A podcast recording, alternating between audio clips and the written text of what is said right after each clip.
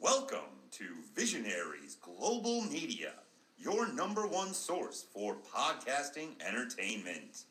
Visionaries Global Media, envisioning excellence on a global scale. All the rest. Tommy, I've never Enough forgotten. raw sex to elevate Tommy, every don't- eyebrow. Hey, watch your spine. Easy now. Hey, bella cosa.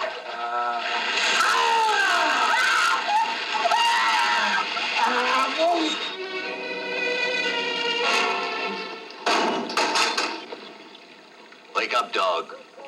I want you to be afraid.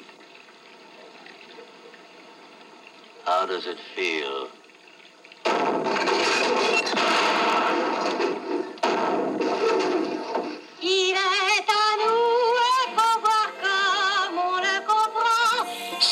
Les Maggie Noel voisins, sing new blues sensation, Rififi.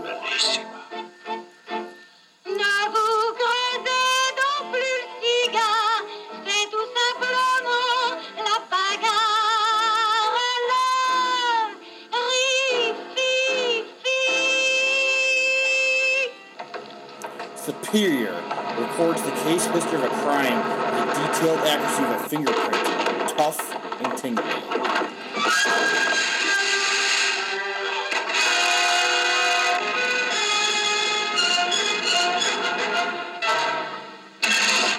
Contains a 30 minute sequence of worldless movie making that is one of the most engrossing sequences since the invention of motion pictures. Suspense is almost unbearable.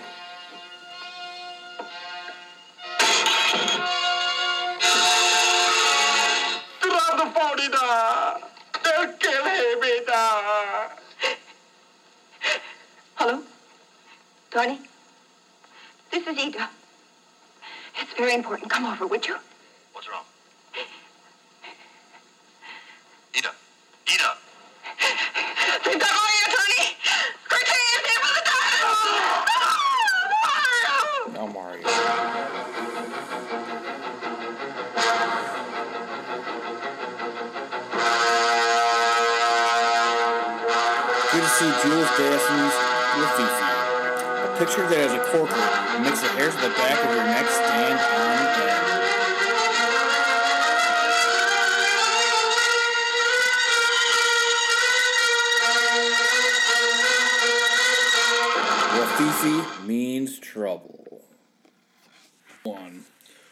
High fivers? Uh, this is your boy, High Five Tom, and I've got a, a special return guest. We've got a couple seconds here on Showcase through the High Five Tom. Uh, the second is uh, the second time I'm having a returning guest, and also the second time that uh, our good friend Mr. Josh is coming on after our epic Carlito's Way review. But we also have got some firsts, actually, some big firsts. Um, first first is uh, Josh and I are actually recording this in the same room. Josh is here. I'm looking at him. He's Hello, you're not looking at me, you can hear me. and he, uh, you know, he may not be excited that I, he can look at me. Uh, but we're also uh, the first time we are reviewing a movie. Uh, listen, with uh, when I did that movie with Ethan, you know, I hadn't seen it, but this is a movie that neither of us before our, we started reviewing this had even seen. Uh, but basically, we are reviewing the 1955 classic uh, French noir movie, whatever the fuck that means, uh, Rififi. And I'm going to hand it over to Josh here real quick. And don't mind, we're actually eating. We've got wrestling here in a couple hours, so we're multitasking. So uh, if you hear chomping in the microphone, that's us enjoying these great burgers from where, Josh? From the Fatty Patty food truck over on 92nd and Burleigh. over here in Milwaukee, Wisconsin. So, but uh, Josh, listen, this is your idea. Um, I really appreciate that. But how did you find this movie? So, you know, you and I have been talking about doing another review, and we're looking at uh, Public Enemies, and then, like, randomly on my phone, um, the, there's an app on there that will just give you random top list uh, flipboard. And one of them that just caught my eye because we were talking about doing a recording was the top 10 heist movies ever made. So I'm looking through the list and saw some classics that I knew and loved. Because, you know, who doesn't like a good heist movie? Heist movies are flipping fun. If you don't like a heist movie, you're weird. Yeah. Anyway, get to number one, and there's this French film from the fifties, Rififi. What, are- what are you? I've never even heard of it before. It was number one. It was number one. Oh, shit. And like the blurb about it was talking about some of the things that we'll get into, like uh, some of the scenes in particular. but um, but but they were saying that basically this is the movie that all other heist movies have modeled itself after from that point going forward. So we did a little research, couldn't find out any streamers, but found out on Amazon. So I was like, all right, let's do this. Ordered it, watched it, watched it with you once, and then Yep. watched it solo once, and yeah, it, it, I had no idea what it was. Fun, funny little side note though, I'm watching one of my uh, one of my favorite shows as well, um, The Americans, Right. and there's an episode in that that they go to a little, you know, neighborhood theater, Yeah. and they're watching Rififi and have a whole take on it as well. So I apparently had heard about it about ten years ago or whenever the Americans went off, but Hmm. didn't recollect. Oh, that episode was that old? Oh yeah, yeah. That show's Okay. that show's been off air for I'd say it's got to be pretty close to ten years. Oh shit. Yeah. Okay. It, it's been off there for for a while. Yeah, because actually to prep up, I actually just went and watched uh, said episode of the American just because whatever. I figured what the hell. Yeah. You know, obviously I have no idea what the fuck's going on because I never watched said show. Well, Um, watch that show. It's a good, really good show, especially if you like spy stuff and yeah, Yeah. Cold War spies in America. Yeah, I've been doing a lot of spy shit lately, anyway, or books wise, anyway. So, Okay. um, but yeah, and I'm glad you did. You know, listen, full uh, full disclosure, we like to break down the fourth wall here. Um, and no, not fourth wall wrestling, but we're not going to talk about that on air. No, we're not. Um, but we are going to shout out our good friend uh, Mr. Joe Moncom here. Uh, regardless, we'll see you tonight, buddy. Um, but yeah, so back, you know, originally this was supposed to drop in October, but your boy High Five Tom, his life's been fucking weird. It hasn't been bad. It's been weird, and kept pushing it off. So we're finally doing this. Yeah. Uh, but Josh and I, Josh came over. We watched it. And what was your first impression? The first first review. First watch through. Um, so uh, first watch through, we did it in French, English subtitle. The way Right, the, the way yeah. the movie was made, the way that I I would say you're kind of supposed to watch it. Ideally, you do exactly what we did. You watch it once like that. You watch it once dubbed, and you know Yeah. that way there are anything you may have missed. But my, my first my first takeaway from it was blown away by a lot of things in it, but at the same token was kind of like uh, I don't I don't know. Like there there were parts that felt really big, but then there were parts that felt kind of disconnected. Yeah. Where I'm like, all right, so why does that even have to come up in the storyline? You know, but in the rewatch, it made a bit more sense. Yeah, I, I, I wholly agree with that fact. Is um, yeah, because listen, and listen, and you rewatched it in English, like you said. Yes. Okay, and the same thing I did. So I wrote the notes uh, because you know you're not spending all your time reading what's going on. You, to catch a lot things, more. Yeah. um, I was a little bit more awake, and and to be honest with you, after the two rewatches, it got a lot better. Yes. I, I missed a lot. Agreed. Um, and, and watching it, actively watching it instead of reading and watching, you do notice other things like like just, just the way that that he shot it. You know, like I even because we of course both studied up on this, um, tried to have a little bit of backstory. Like I even thought it was kind of cool that if it was a sunny day, he would shut down shooting. Yeah. The other, the other directors flipping hate him for it because they're like, well, dude, you're making this take way longer than it needs to take. But it's because he wanted like light gray to be the lightest color you would see in there. You know, he didn't want there to be sunshine and daylight and everything. But just the way he shot everything was really cool. When you're able to actively watch it, you catch quite a bit more of that. Right, yeah, and listen, there's a lot I didn't notice, and I didn't find that out till I think I saw that today. But now, we're kind of looking back, I'm like, oh, because I mean, this was really a guerrilla production, Oh yeah, oh yeah. you know. and we'll uh, we'll kind of segue into that. So, uh, the director's name is Jules Dassin, and you know, I figured, okay, we're watching a French movie. Dassin sounds French for what little French I know. Yeah, you know, French, Brooklyn. Yeah. Same thing. Yeah, this, yeah, this motherfucker's born in Connecticut, raised in fucking Brooklyn. Yeah, he's he, he's American. Um, yeah, he was blacklisted by by Hollywood. They- Yeah.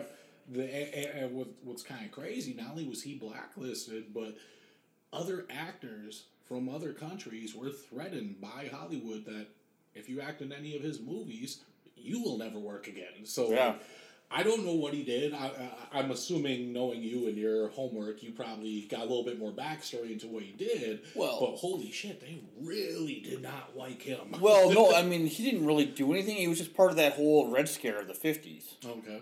Um, when uh, you know, of course, Joseph MacArthur from Wisconsin, surprise, surprise, some political activist wanted, but I'm not going to get into that. That's you know, the the whole blacklisting is, is a whole other podcast. But no, he was he was called a communist Okay. and kicked out of the country. Yeah, I, I, And- was, I was unclear as to why. I didn't look at the backstory as to why he was blacklisted, but it, it was serious enough where they were threatening to blacklist other actors. That's why, for this particular piece that we're discussing today, Yeah. he didn't even use, like, the movie was shot in France, he couldn't even use French actors because Hollywood had that reach into Europe. Right. So he had to use North African actors and play them off as Americans to even Yeah. get them in there. So this is like a debut movie for ninety percent of that cast. Yeah, and like I said, he it was slim pickings into the fact. I mean, he's actually in the movie. Um, Out of necessity because he couldn't get anybody to, Yeah. to do that part. yeah, I guess the the guy originally that was supposed to do it um, fell through or, or something like that. But yeah, and who who knows what's going on there? But you know, he plays one of a pretty obviously major role. Um, you know, in the movie, and uh, I, you know, I didn't do as much research as I should have on this, but I guess it was pretty popular when it came out. So um, it grossed five hundred thousand, which for that time, you know, definitely not a bad takeaway for a movie that he has said that he doesn't even tell people how much it costs to shoot anymore because nobody believes him. It was that much of a shoestring budget. Um, he actually only ended up doing the movie because he was completely destitute and needed to do something to make some money. He actually turned down the project several times before taking because he was originally supposed to do this full book. This movie is just a small part of a book, and Oh. and, and- oh yeah, you didn't know that? Okay, uh, him and the author they met when uh when he got done writing his a- adaptation, and the author just kept repeating to him, "Where's my book? Where's my book?" He's like, "Well, we just want to use this story out of this book." He's like, "No, where's my book?" And it got to a point where the author actually pulled a pistol on Jules Dassin, Okay, yeah. and Jules Dassin just like he said, essentially just busts out laughing, and the author in turn busts out laughing as well, and they got along fine from that point. And he allowed him to do the movie, but you know he he turned it down and only did it because he was that hard up for money. I guess I guess when you're blacklisted and you're a movie director, that kind of makes it difficult to you know be profitable and have a good living. Yeah, because I guess Dassin's like a big deal. I guess he's got Naked City. I think was a movie that I've did. seen that before too. Oh. That, that is an excellent movie. If you've never seen it, it's weird as shit. Very strange movie, Hmm. but definitely worth a watch. Hey, what's up? What's going on, Smoke? Sorry, uh, Tom, Tom's cat just came to say hello. and she's very shy, so she's glad her Uncle Josh is here. What's going on, Um, baby? Um, And, and like it was inspired by what the Asphalt Jungle, I think was another book. Uh, so so so yes, and it was also based upon an actual bank robbery. Hmm. So the the author of the book that this came from based that on a real life robbery that happened. I want to say like 1950. Hmm. which is funny because they don't actually even rob a bank, but tomato tomato. Yeah, yeah. What's up? Um, Sorry, I'm being distracted by Yeah. the cat here. yeah, so um, I, I didn't do as much background like on, you know that, but it's you know it was guerrilla directing at its best. I, I did have one other thing to Oh, note yeah, that, of that sorry smoke kind of distracted me, but uh. But anyway, um, like even like the critical reviews of this movie, they said if he had never been blacklisted, this movie would have been shot and greenlit in America, and they said that it would widely be regarded as one of the top movies of all time. So like, it's got some backing, it's got some like people know of it that Yeah. in the industry, like. It's kind of a big deal. So for both of us who have never even heard of it, it was Yeah. kind of surprising. Well, I mean, I guess opening night. I mean, I guess it did really well in France. Okay. Um, I, I don't have the numbers, but I heard he pulled a an Alfred Hitchcock before Alfred Hitchcock because uh, Hitchcock was known, especially with Psycho. Like once you're in the mo- or like once the movie starts, no one's allowed to come in. Right. Like they don't want anyone. So, and I guess Jules Dassin was one of the first people to do that. Um, so Psycho is another movie that hopefully gets reviewed eventually, but that's another, um, you know, another story for another time. But uh, let's uh, let's jump into the review here real quick. But, but I do like that they do that. By the way, if you're the guy who shows up late to the movie and you're making noise and having the light go in, and you're kind of a dick. Yeah. So You've got 37 minutes of credits, make it or of uh, ads for upcoming Right. previews. You know.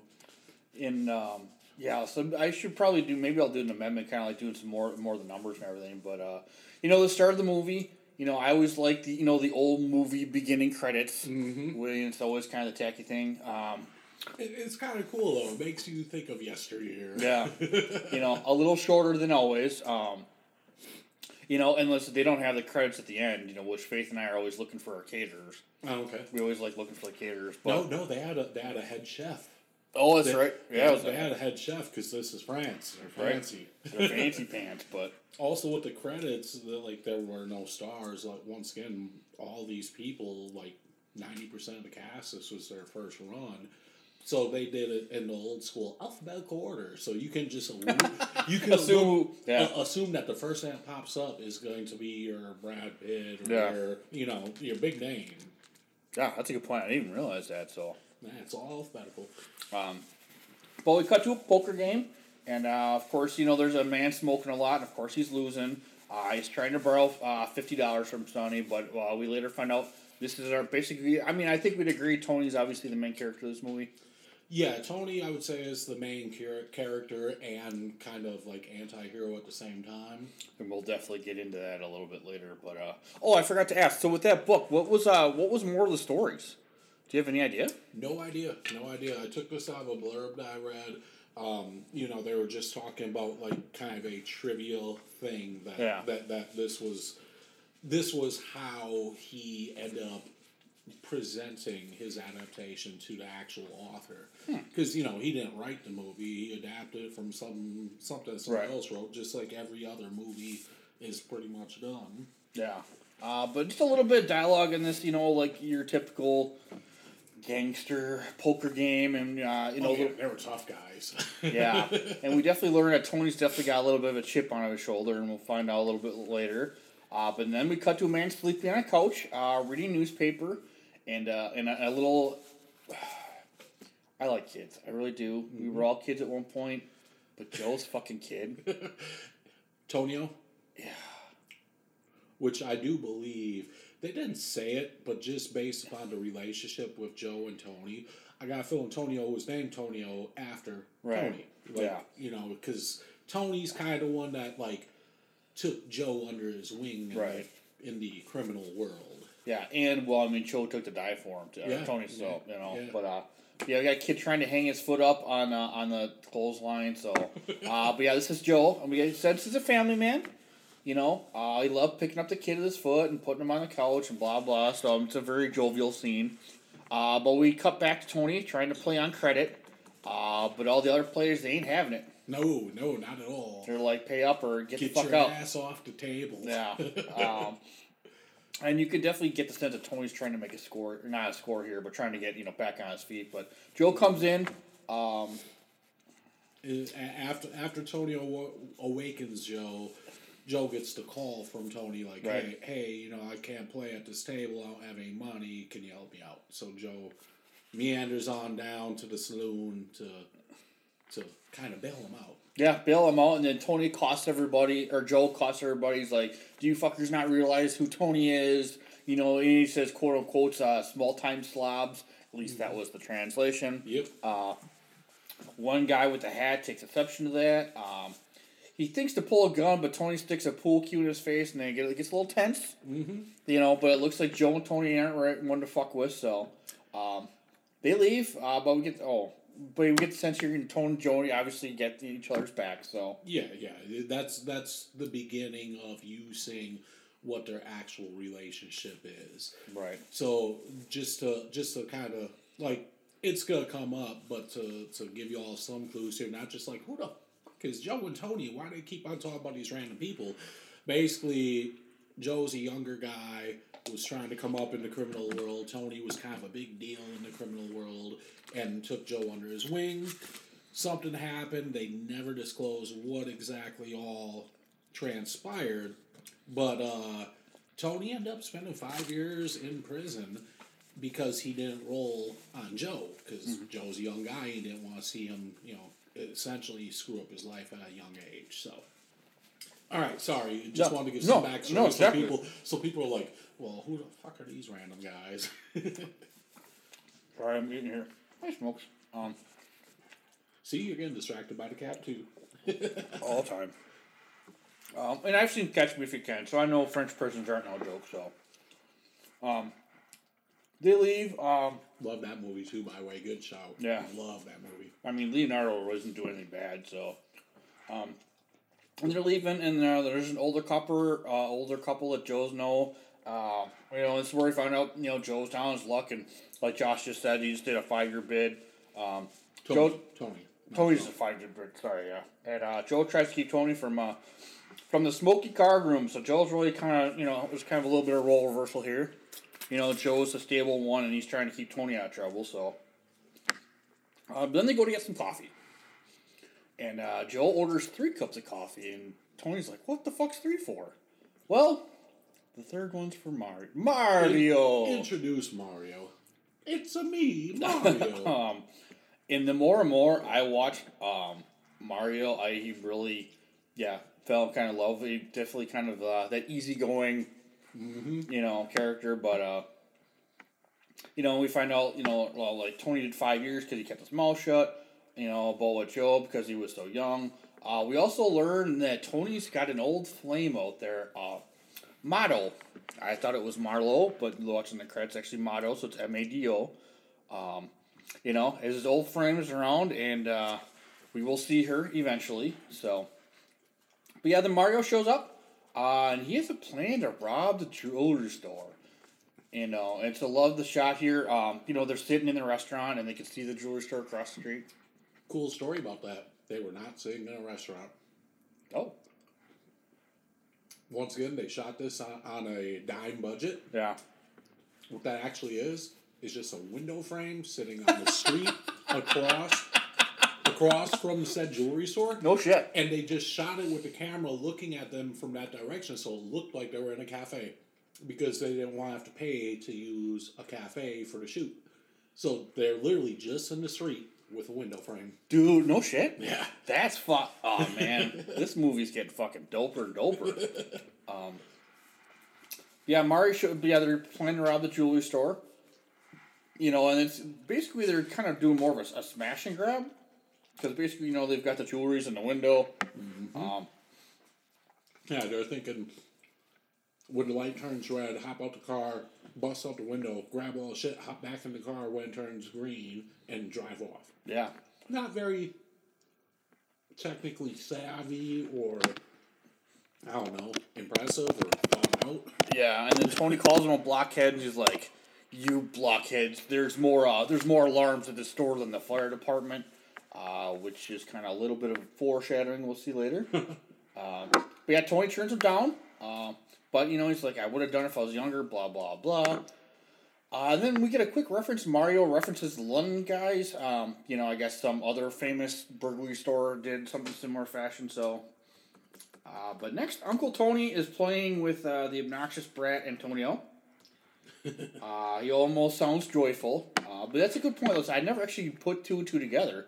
I mean, they probably named Antonio after.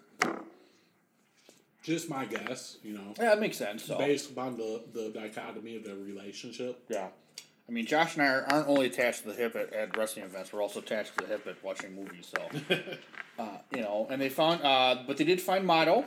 Uh, she's working at the Le Age d'Or Club, um, which means the Age of Gold, which I guess is also a movie.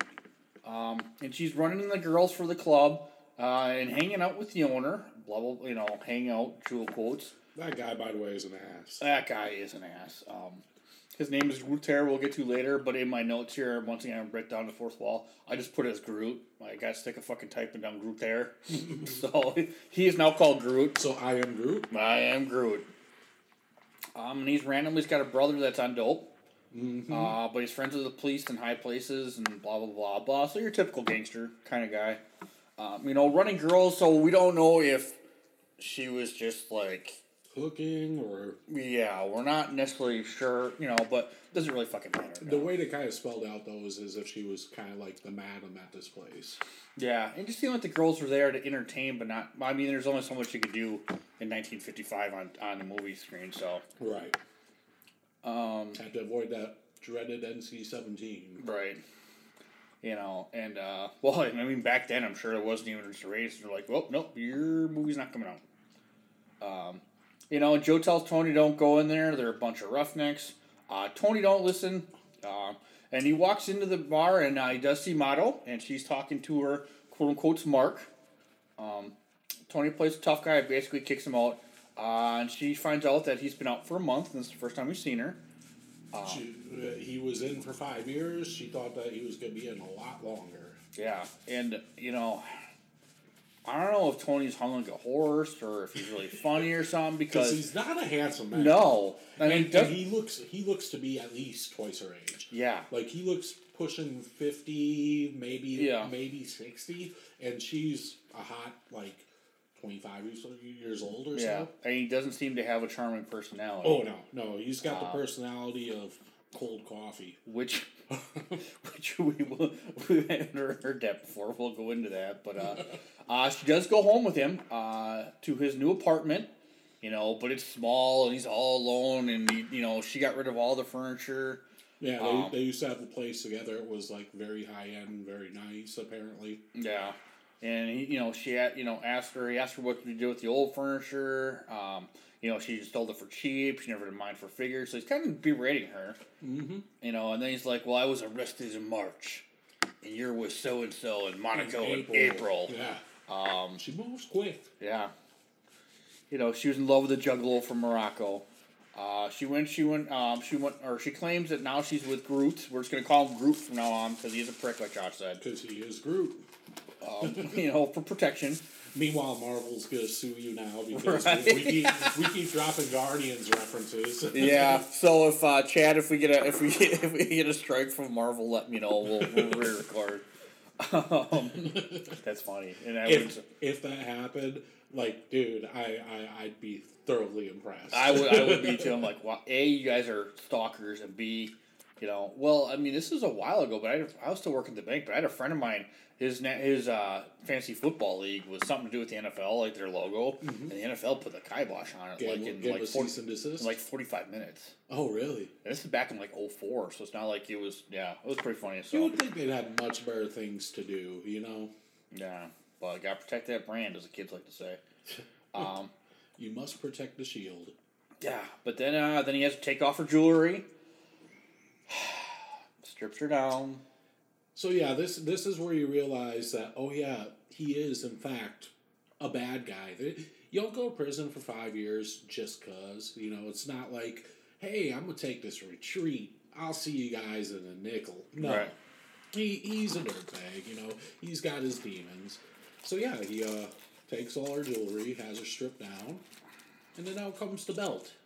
And just beats the shit out of her. Yeah, obviously they don't show it, which is nice. Yes. Um, You do see lashes on her back later in the movie. right.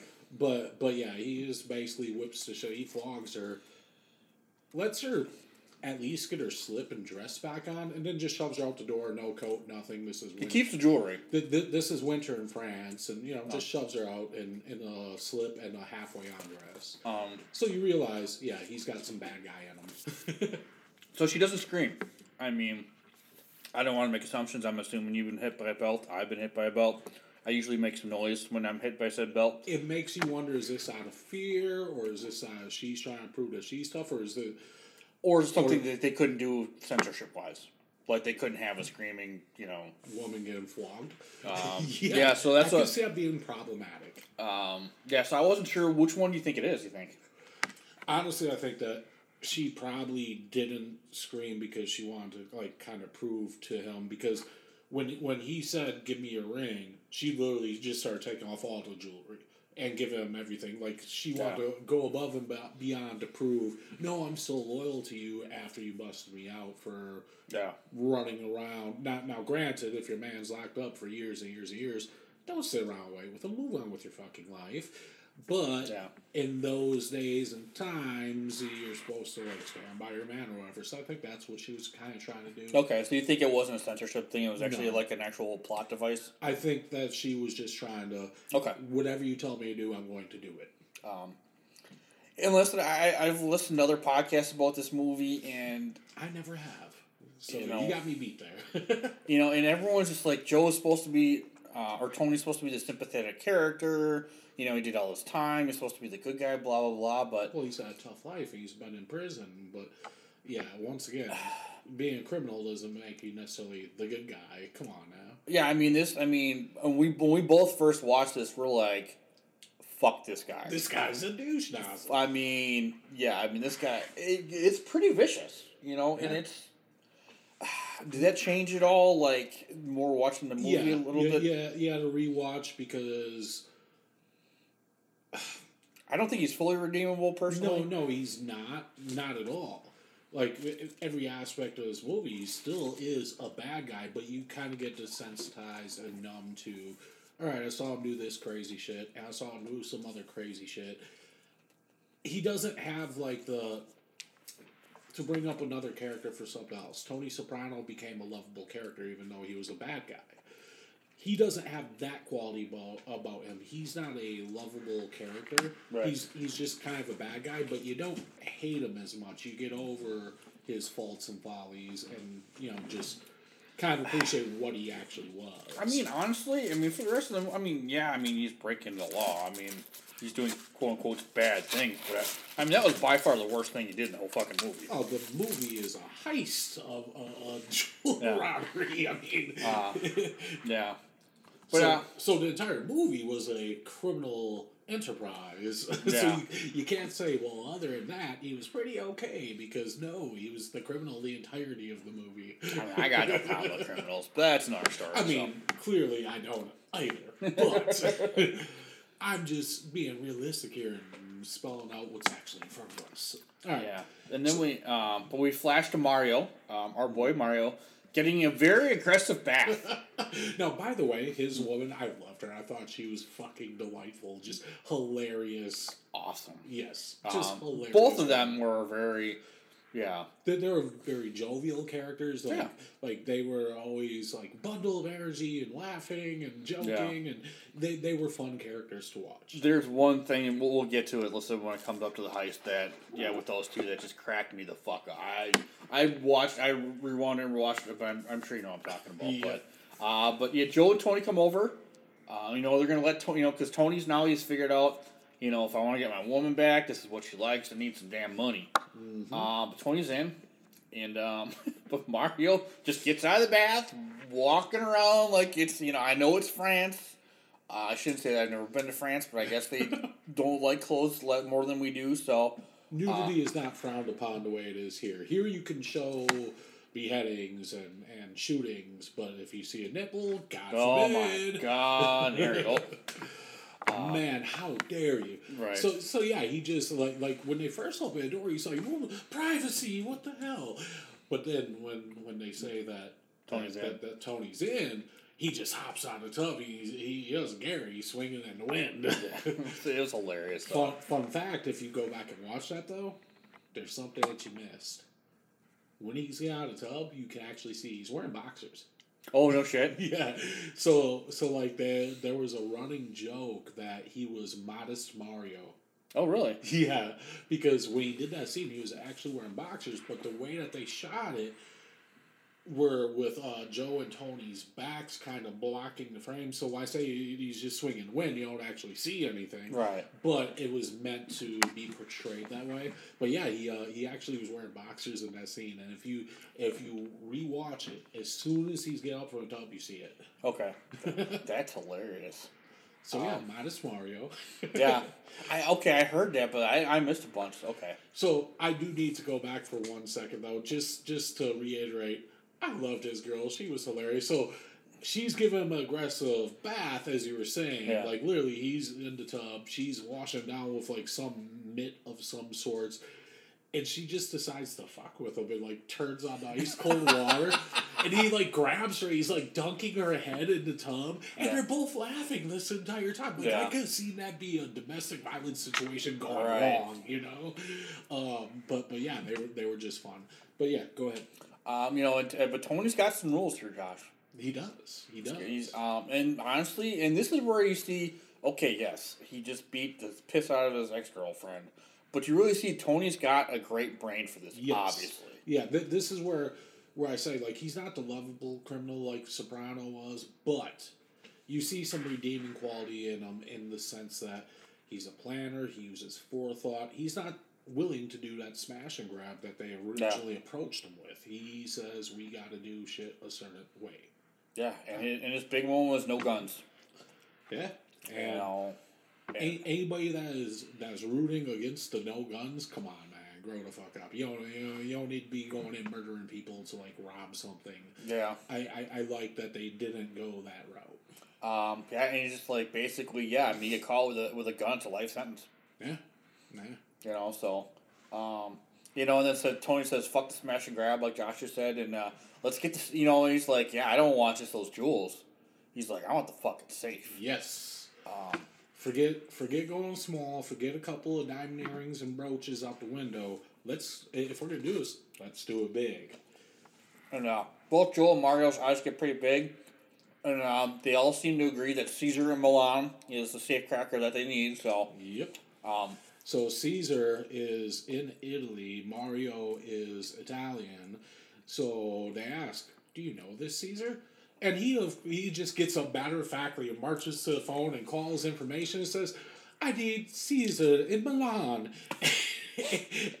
oh, two minutes? Okay, thank you very much. Two minutes later, his phone's ringing, and just the random Caesar in Milan happened to be the right because you know there's there can only be one Caesar In Milan. There's only one. and they didn't say Caesar the safe cracker; they just had Caesar. Yes. So so yeah, Mario reaches out because you know if you're Italian, you know every Italian. Yeah. So, uh, but then their fence is in London. yes. know. Yeah, which I'm like, all right, so how are you going to like like you're stealing these from Paris with a dude from Milan, and then you're gonna take them to London? You're doing a whole lot of transport with some ill-gotten booty, you know. Yeah, I mean it wasn't. I mean there, there wasn't big bigs. I mean, you- I mean, TSA wasn't what it is now. So This is true. This is true. I I, I think that they would have been pre-check qualified. right, you know. Well, and you have to remember. I mean, like I said, going from France to Europe, yeah, they're different countries, but it's like United. It'd be like us driving down to Missouri, yeah.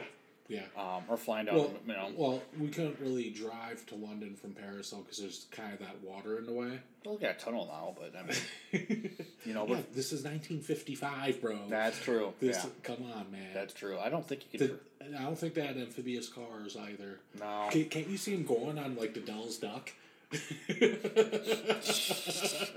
Or yeah, he's taking a fucking rowboat. So. oh man. But uh, next we see their scout in the place. You know, and this is where I mean, really the first time I it sounds like the first time in a movie where like you see how they plan it, Yes. and you know we find So this is the coolest shit in the entire flipping movie to me. I mean, I wish that. And, and granted, most heist movies nowadays do try and show element to this, but they went in depth with this. Like this is, it, it's got to be at least a solid 20, 25 minutes. What you say? So, by the way, it's a two-hour long movie. It's hour fifty-eight. So, like, there are some long parts. This is one of the long parts. Um, but yeah, they, they, they break down everything, like like literally how they're going to get in and what, what they're going to be dealing with, and uh, I'll, I'll let you go ahead.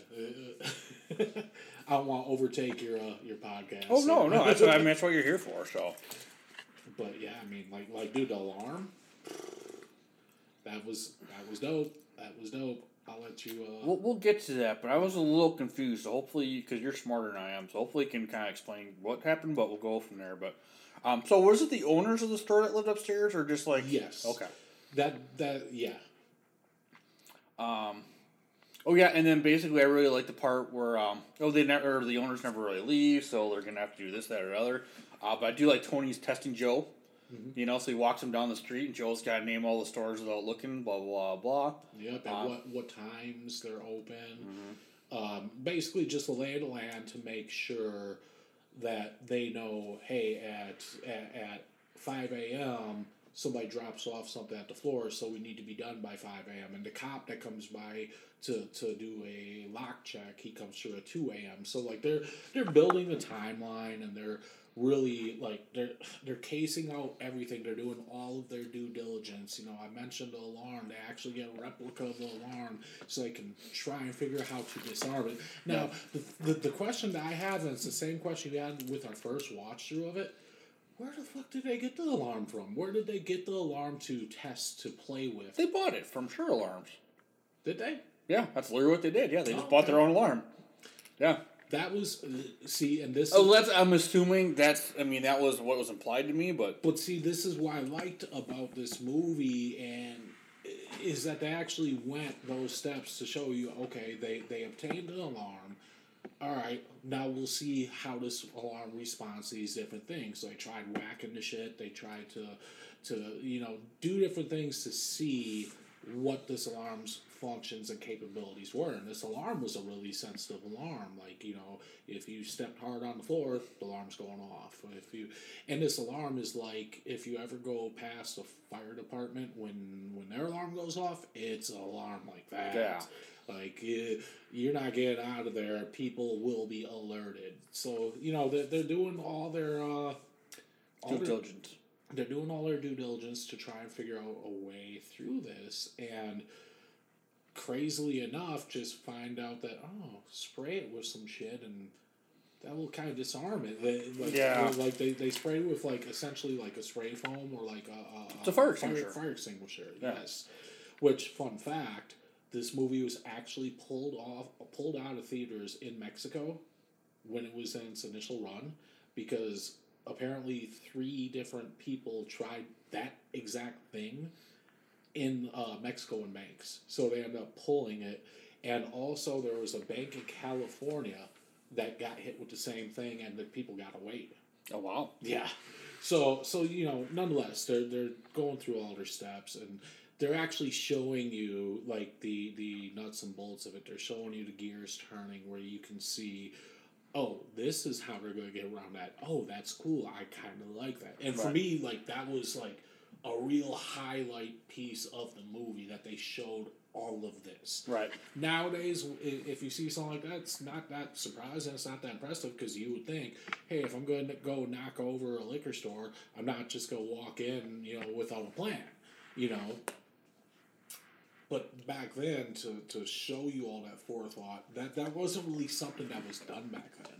To show you all the forethought behind everything. Yeah. So, sorry, Um, off on No, a tangent. no, it's, you know, so uh, yeah, and then Joe uh, tells Tony that did visit, uh, he did visit Mado. Uh, he paid her back, um, but he says he wants Groot. Yeah. Um, so that's gonna obviously play into the movie.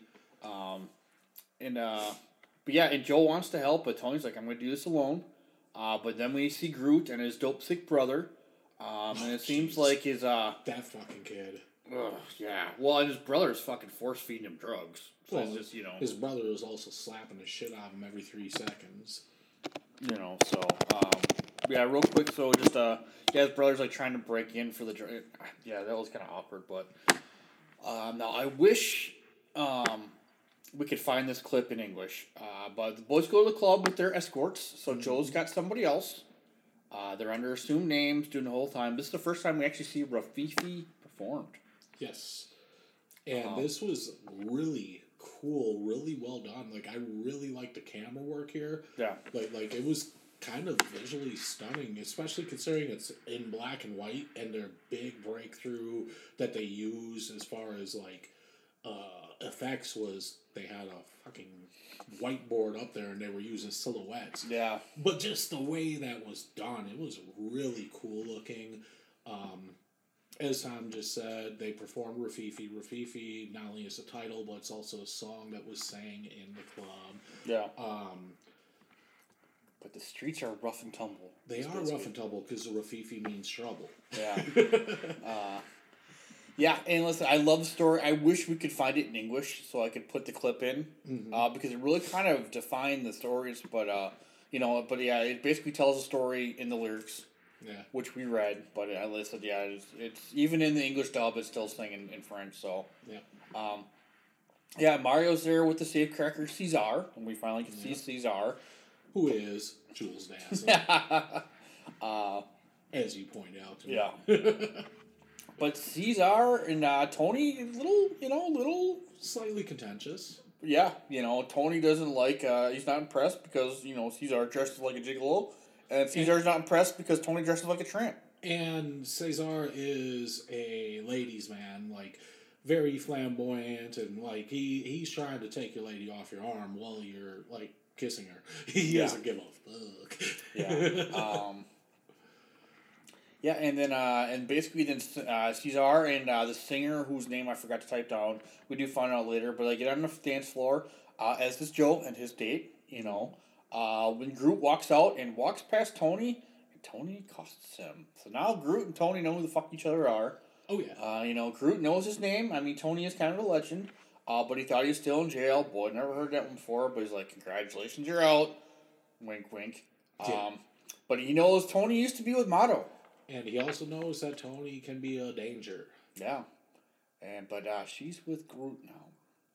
And he makes it is very- she? But is she really? You know, we're gonna find out. Um, you know, and this, and then the Groot's just like, "That's just life, man." Ever since Tony took Mado from from from her John in that earlier scene, you could kind of tell she's his. Yeah. I mean, he says jump and she says how high. So Yes. you know, and uh, So Oh, yeah, and then- there's a definite tension there though with Yeah. uh, with Groot and Tony. Yeah, and Tony better not come after him. So, uh, but Joe checks on Tony, and uh, Joe states says Mado is now out of town, because she left town after the beating. So, also Joe asks if Mado said anything to Groot, and Tony's like, she didn't have to. It was strapped all over her back. I'm like, Tony, just when you were a little less of an You're asshole. Yeah, you're starting to redeem yourself, and then you need to point out, "Hey, I shit in the corner there." Yeah. well played. Um, and then they walk out, uh, and I believe they hit the hat check rope pretty well. I think was the impression we got. I think. Sounds uh, like yeah. I, I, I think Caesar wanted to give her a little bit more than a tip. Right. Yeah. Well. yeah. No, no, what I mean. Once again, he, No. he he was kind of the ladies' man. Yeah. Um. But yeah, they're. Uh, but we find out there's a you know the fence and phone, or they do find out. Um. Oh, they got a post uh, a post message like the um. The, the thing- Telegram? Yeah. Thank you. Uh. The the the. um, London can handle their proposition. Yep, the fence is in. So the proposition, uh, like we had said, this is a heist movie. They're robbing a jewelry store. They need to procure a fence to make sure that they could offload these jewels because, you know, it kind of sucks if you steal two point eight billion dollars worth of jewels. and have nowhere to go with them. Yeah, I mean they don't do you a lot of good. No, So, um, they look pretty, I guess. Yeah. but that don't pay the bills. Well, Yeah. for some of us it does. Tom gets paid for his looks. well, yeah, so that's why. Oh wait, what? Uh, uh, but yeah, and this, like we talked about earlier, this is really kind of really really dig into the whole planning thing. Um, you know, they're they're taking uh, using some powder to get the key. Uh, they're measuring the room. Uh, we see Caesar Casey. Oh, and we see. see so this kind of confused me. I know this is a bigger part of the movie, but I missed something here. So where Caesar actually goes into the jewelry store. So he buys the fancy lighter. I um, mean, he needs the phone, and that's where he discovers the Sure alarm, which I love. I mean, Yeah. what a name for an alarm! Sure alarm. Well, that yeah, that's that's why they were doing all their due diligence and why they were case everything, so they knew like what type of alarm. I think I think that we kind of went a little bit out of order here. Yeah. Because yeah, like like what I was talking about before. Right. Yeah, that happens after this point. So I'm sorry, guys, to get a little bit. By the way, yeah, jo- Josh is super smart. He does this without. No, I've got this all written down in Josh's defense, so I don't know how you, you and my buddy Will get along great because he does his fucking Ring of Honor shit. Shout out to Will. He'll take notes. I'm like, God damn it, I've got all this shit written down. But He, he, he right now has two computers going. He's got he's got shit written on his hands. He's count. He's got his socks and shoes off so he can count. Um, right, that reminds me, I do have to email him. I think by the way, the note's getting worn off. So. Case in point, I was not kidding. People. but, but yeah, I did. I did kind of kill the timeline there a little bit while I was talking about all the work they're doing on the alarm. It's after what Tom's talking about now, where yeah, Cesar goes in there and he buys his lighter and he basically he's casing it and trying Right. to see like what they have in there, so you know what they're working with and Now, how working do- against. Now, how do I ask this question without giving it away? Because we know what happens later Yes. after the heist. Yes. But nothing of that. I mean, he just bought the lighter, got all the information, right? He didn't. Did he hawk a ring? He hawked a ring. Okay, at, so at did that I time as that? well. And that- Okay. Don't you remember when we Right. first watched it? I That's was what I thought. I was like, "What the fuck are you doing? You're pointing at yourself." So, Okay. So, so yeah, he, he he bought a lighter. He hawked a ring, and he he essentially just cased things to see the layout of the room, where the safe was located, and where the alarm was, and what type of alarm. Okay, so that so we did hawk it. I don't know how I missed Yes. it. You even mentioned the first time we watched it, and I'm like, I missed Be- it both times. To, to me, like when I saw it, I was like, "Holy shit! This is this is going to be their unraveling." So Foreshadowing. sorry, people. Uh, Spoiler alert. Right. That being said, if you're listening to a movie review and you don't want a spoiler, you're kind of doing it wrong. Right. Yeah. so, uh, then we go to see where they're trying to crack the super sensitive safe. Mm-hmm. Um, okay, Mario's reading the instruction books. So the impression I got was that the money that he that uh, Tony took from from Mado, he used to probably like buy. Purchase the the the the, the Yeah, or, or well, or, or Caesar talked the ring, so he had money now too. So right. But Okay. yeah, the I, I was presuming the money from the jewelry he swiped off a model when he made her strip down. yeah, That he hawked that and used that too, because the ring was actually the very first thing when they first got going back to Tony and Mado's initial meeting before the beating. The very first thing that he said to her was like, "I'm I'm gonna need that ring," yeah. and she took off the ring before everything else. I wonder if that's the ring that Caesar hawked. That is the ring Caesar. Oh, see, I missed all this. Okay, see, that's why we're a team here, John. okay, now now is That's now. actually like, um, do you have the camera on? no. Oh, okay. I always thought it's good just do this in front of the screen. Yeah. But that's why, like, actually, the cover of the movie is the hand holding the ring The ring. because that's the ring. It all comes back to the fucking ring. Yep, and, and that's why Mado was an important character. That's why the lounge singer was an important character because the ring comes into play with both of them and with mm. and with Tony and with Cesar. Yeah, it, it, it it's the catalyst for a lot of things. Maybe I'll put that in the post. I like that. Okay, I, I see. That, that's that's why we're a team here, Josh. you, you know, I take notes and you catch shit that I miss. That's like very important to the fucking story. So, Sure, sure. Um, but this and right away. So they're Mario's reading the instruction book. And listen, I love Mario. And he He's just so fucking he, and he just slaps his head. He's like, "Goddamn alarms are hard to make a living." So, so basically, is it so? The alarm is just what super sensitive. Yes, so it had vibration sensors. So if you were to bang the wall or bang the floor or like smash a, a glass case with jewels in it, the vibration would, would set off the alarm. So basically, like break a circuit and set off the alarm. Exactly. Okay. Um, but they can't cut the wires because then the circuit's Be, broken. because there, Okay. there there was a relay battery attached to it as well that was inside the casing of the alarm that you could not gain access to. Um, and I did like the part where they're seeing how hard they can hammer. Um, so that was a lot of fun. Um, I do, you know, Mario starts singing. Uh, you know what happened? Oh, he's just singing basically when the power get, you know, happens and the power gets cut and they all get arrested. Um, And, by the way, during during all these scenes, the fucking alarm is going off because they're just like in a abandoned warehouse or something, testing Yeah. out this alarm to see how they can disarm it. It just keeps going off. It is a blaring fucking screamer, and you're just like, "Holy shit! Can somebody take that alarm out?" so basically, they use the fire extinguisher, and that just deadens the alarm. So it still So- goes off. So, uh, the alarm was still going off, but the foam got between the hammer and the bell, so it deadened the sound. okay. That's kind of what I thought. Okay. Yeah. So so and that was basically just like last ditch. Fuck, I don't know what to do, and start spraying with the fire extinguisher. That worked. like, and, and it happened to work because it's like you know, excuse me. When when because the alarm the way that's the, that's set up, it's like if you think of an old school alarm clock where it's got the hammer and the two bells and just keeps going back and forth. Yeah. Essentially, that's the way that this alarm was with a hammer and a bell. The foam gets in there, it's greatly reducing that noise where people on the outside are not able to hear it. Oh, okay. That's kind. That's kind of what I thought. So okay. Um, yeah, and then uh, he smokes. Uh, Tony figures out, you know, they can use the fire extinguisher, and uh, Josh. That is the last word spoken in this movie for the next thirty some odd minutes. 32 minutes of silence. So now normally, I would put a clip of the heist in the podcast. However, as this is an audio podcast, you're gonna have thirty-two minutes of nothing. Well, So- no, no, no, that's not entirely true. Well, you do it. You no do dialogue. You do have the sound when Joe accidentally backs up and hits a piano key, but that was the only thing to break silence for 32 minutes. Yeah. Um, And and actually, fun fact: um, the the other so Jules da- Dassin was the main guy behind the movie, but of course he had a team, and one of the directors on his team was very very much so saying, "Well, we, we need to have some epic score during this scene. We can't just have silence."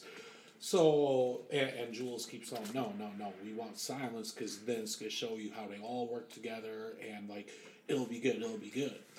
This other director actually goes out and makes his own music for it. Jules loves the music, but then he's like, all right, sit down.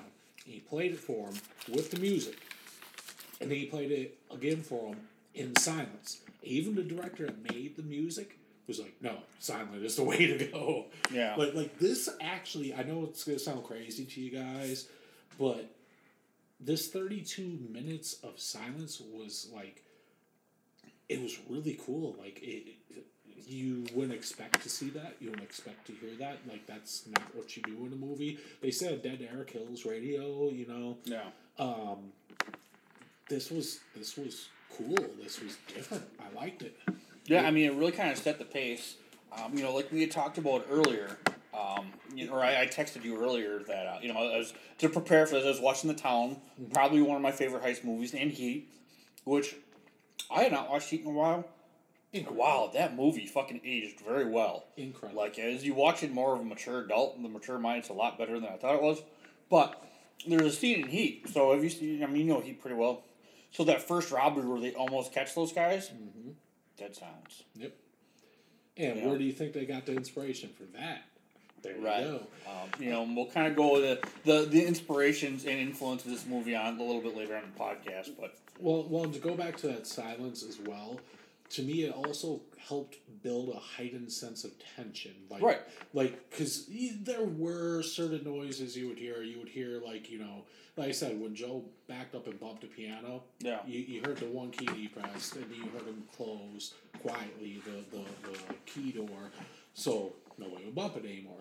Um, and, and you would hear, like, when they were using the hammer, you hear a slight tink, tink, but not like a full on hammering. So there were sounds there, but, like, to have no dialogue, no music, like, Right. it just heightened the tension. It gave a real cool feel to me. now it wasn't just the heist though that was silent. So I mean, the silence did start a little bit before that. Correct. Um, you know, first you see go Joe goes home.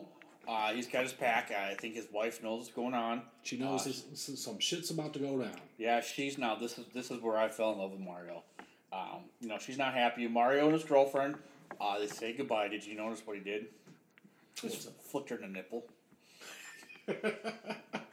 I did not notice. it. Yeah, and then they just left. That was how he said goodbye. Um, I'm Okay. like Mario, and I, I gotta find. I know her name's kept in here somewhere. So Now, now you try and do that nowadays, and you got a lawsuit. yeah. so, um, you know, and then we see the Rififi lady. Uh, she's she's not singing, but she's doing her rehearsing, um, doing all kinds of yoga.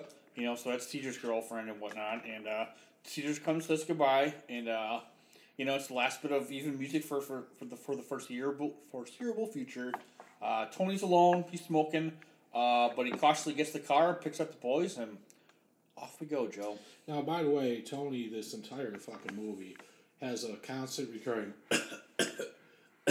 They're trying to foreshadow he's sick, but he's got like cancer, something along those lines. Like that, it's it's pretty prevalent throughout the movie.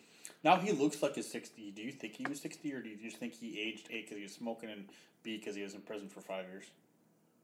I think that he looked 160. no, I think that I think that he was supposed to be 60. Um, Vivienne, that's her fucking name. Okay. The the woman that sings Rififi that is Cesar's kind of girl of the moment. Yeah. Vivienne. But then uh, the boys are there, uh, show up. They ring the quote unquote concierge, which is the owners.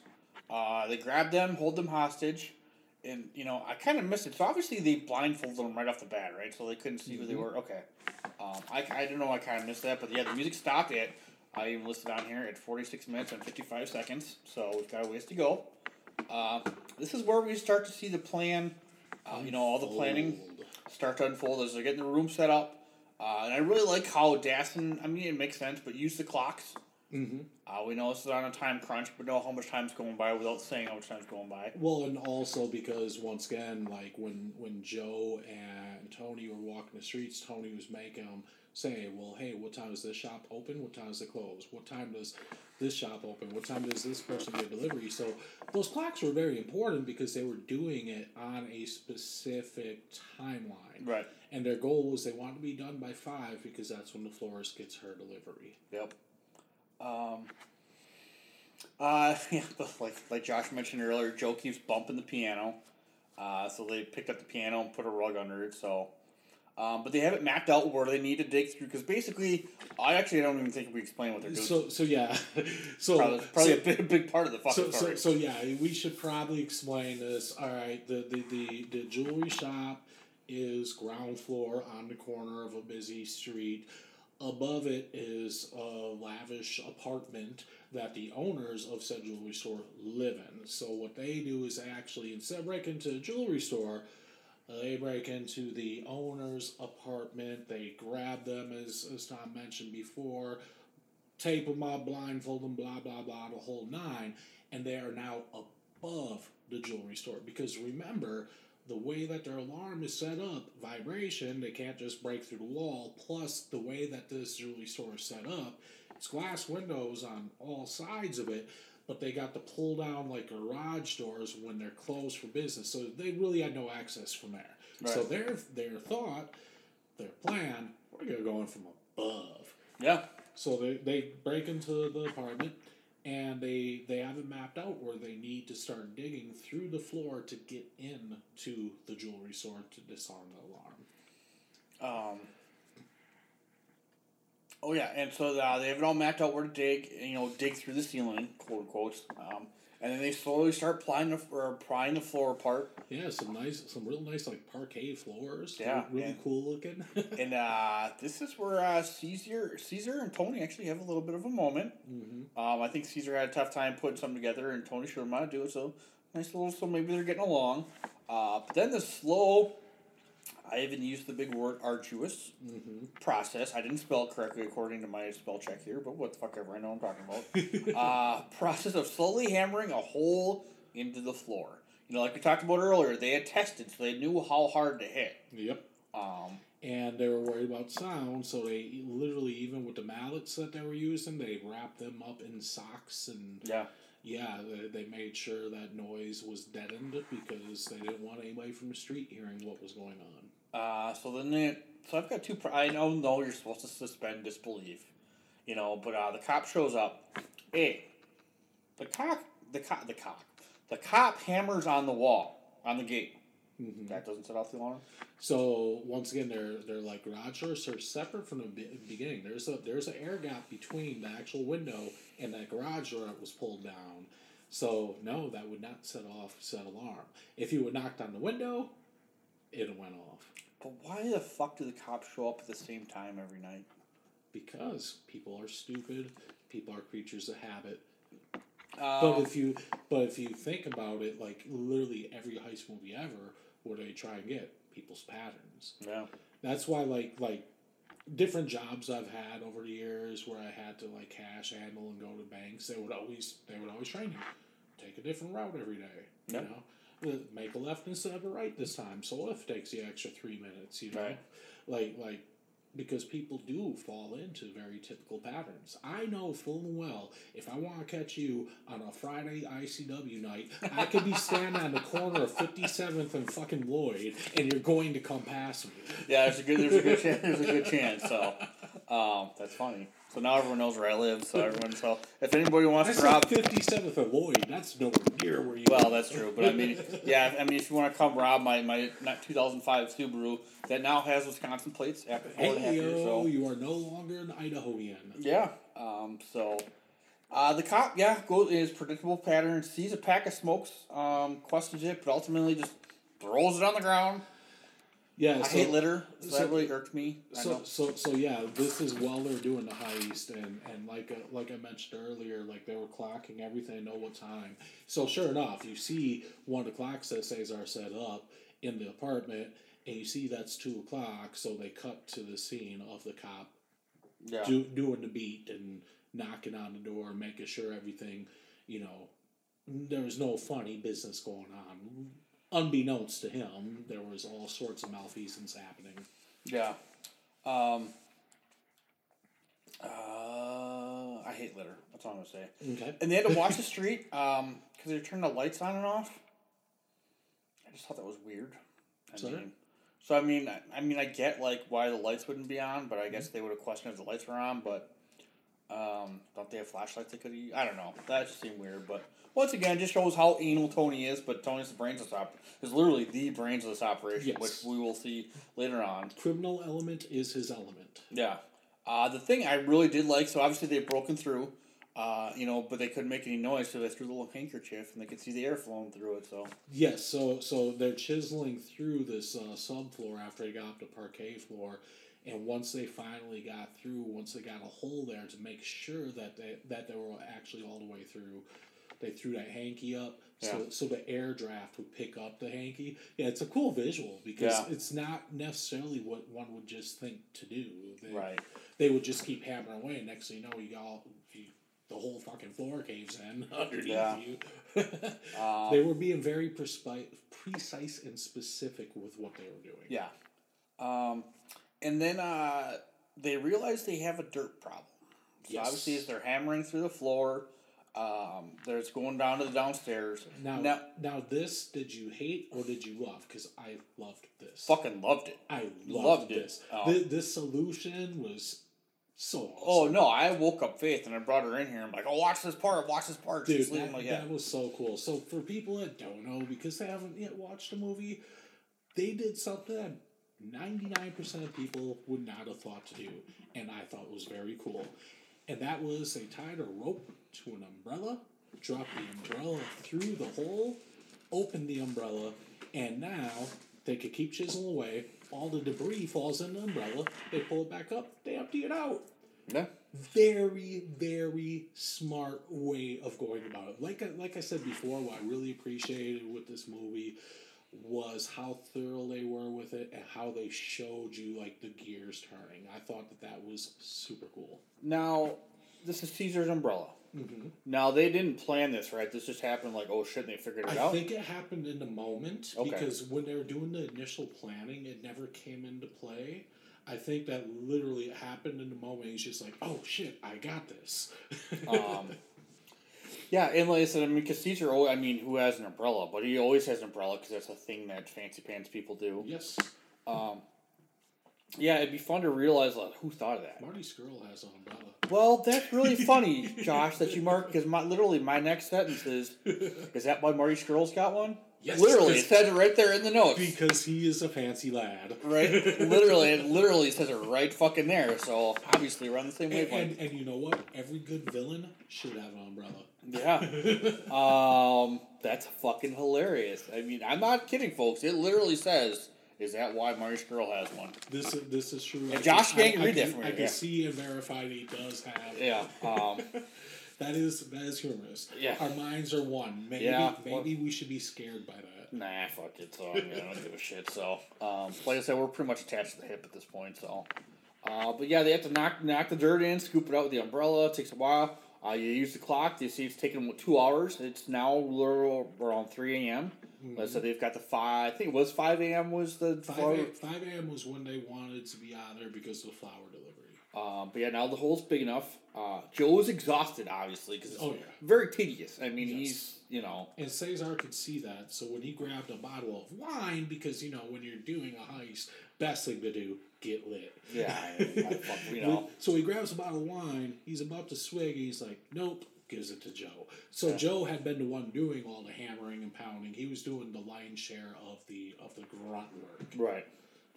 Um, and he'll be doing some more grunt work here in a little bit. Oh, dude, the most uneasy moment of the movie to me. But yeah, we'll we'll let it get there.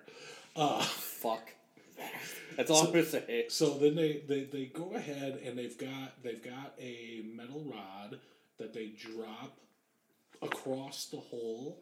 Well, uh, well, one of them I believe that was uh, Tony went down first. No, no, no. What Oh. I'm saying, I believe that was uh, Mario stood on the ends of the rod to one side, Oh. and they had a rope with knots on it to climb down Right. to get into the area with the alarm. So yeah, you were you're correct. Yeah. Tony went down first With the fire extinguisher. and he- obviously. and he is just profusely like you could tell he was kind of spent. He wasn't doing well. They actually cut to a, a very close up scene of him where you just see sweat just pouring off him. He looked like he was in a fucking sauna. Yeah.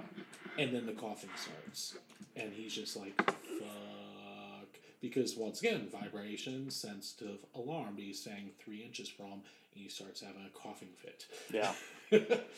um, but the alarm's hidden by some shelves. So obviously he's gonna move those. I think that was part of the thing I caught. Uh, and then he gets the clog bell and you know clogged up enough to silence it.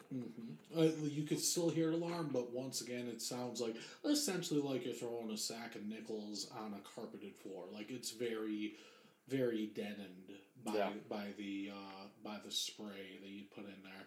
But it allowed him to then be able to cut the power supply, open the alarm door, and then um, actually stick something in there. I couldn't tell what it was. But he puts Right. he put something in there between the hammer and the bell, so they didn't have to worry about it becoming more of an issue. So my sure he's not gonna sneak in. His sister hasn't been fed yet, but Chico's on the wall, so oh, and he knows I'm looking at him. Oh yeah, he heard you call him. Oh boy! So you heard Oh. me mention smoke before. Now we're talking about Chico, Tom's other cat. Hey, buddy. Chico's been on the podcast before. Oh, okay. Um. Well, what the hell? I, I don't know. I don't know who they know. So who the? So why did they leave the key in the safe? Why? Why the owners leave the key in the safe? Yeah. Or I mean, on the on the alarm. Why don't you just you know leave the key out of it so they can't get in? But I'm not following the question here. because you had to open it with the key. The key was in this. It was in the alarm the key to what was in the alarm? to the alarm. So that's how they opened the alarm. The Because key, the key to the alarm was in the alarm. well, it was, in, it was. I mean, it was right there in the lock. Oh, oh, yeah. They left the. the you mean? Yeah. I, I'm following now. Uh, yeah, the, the the little lock on the side. that is left a key in there. Probably just because they were thinking that if the alarm ever needed to go off, it would go off.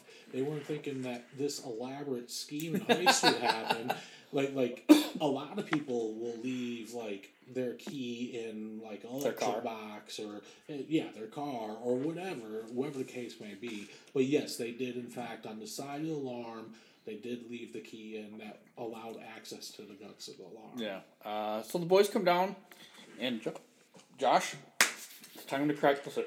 All right, so get it together there. Yeah, Get sorry, your I- get I- your burp out. I had the hiccups, so, so Um, so yeah, it's time for him to crack the safe, and this is the most unnerving, uneasy scene in the entire movie to me, and that includes a woman being flogged. Um, well, especially you know they did this on a budget. Yes, so literally, like the props and tools that they used, that's how they actually did it. So what they end up doing is this is a safe that is large enough that literally it took four of them to Just tip it over. to tip it. So what they're doing, because they know they cannot penetrate the front of the safe. The safe is very well built, but they think the back will have less security, which to me is not a bad thought. They figure it's up against a wall. Yeah. Eh, you know, the, the, the, there are there are people out here. Uh, Warren Buffett says, "Why should I paint the back of my house? People only see the front and sides." So same thought process here. Why should I secure the back of the safe? It's against the fucking wall. Yeah. So they secure the front and sides. So what they go about doing is tipping the safe over so they can break into the back. But how they do it, just ugh, it, it, it, it's unnerving for any of you that have not watched this movie yet that decide. You know, I need to check this out. This sounds This scene's on. YouTube. This, this scene is cool as shit, but it is kind of difficult to watch. So once again, safe is heavy enough that it takes four grown men to tip the damn thing. And what do they tip it onto? A fucking two by four. So it's like on an angle, leaning against a two by four. That thing could have broke like a fucking toothpick right then and there and take out all their legs. But then to go one step further, mm-hmm. Joe then goes under this safe. They put down two shorter two by fours, and then they take out the front two by four and just have the safe on Joe's back with them trying their, their hardest to hold it up as they lower the safe down to the two shorter two by fours so they can gain access to the back. This whole scene probably only takes like maybe a minute, minute and a half, but it is very uncomfortable because you're just waiting for that two by four to snap or Joe dies. Or or yeah, essentially that safe comes down on John Good. Yeah. End of movie. End of movie. And all it would take was Tony to have a little coughing attack and he loses his grip. In know? real life. We're not even talking yes. about in the movie. We're talking like the actual actor Like this that is- plays Joe is he'd be dead. This is a very uneasy scene, Yeah. and especially knowing that they did it on a dime. But you know what, though? Movie magic and them doing that on dime, that wasn't a real fucking safe that size. It was probably just a box that they painted to look like a safe. It so. probably was only about 18 ounces, and they just made it look like they were struggling to tip it over. That's true. that, Um, that's a good point. be- so because they- it'd be cheaper actually to do it that way than actually get an actual safe. Well, so. and also uh, it would be a lot cheaper than having Joe like fucking Die. Well, die or you know bust a hernia or some Yeah. shit, you know. Oh. But yeah, uh, nonetheless, watching it, I was like, "What the fuck?" I was kind of on edge for that scene. Yeah.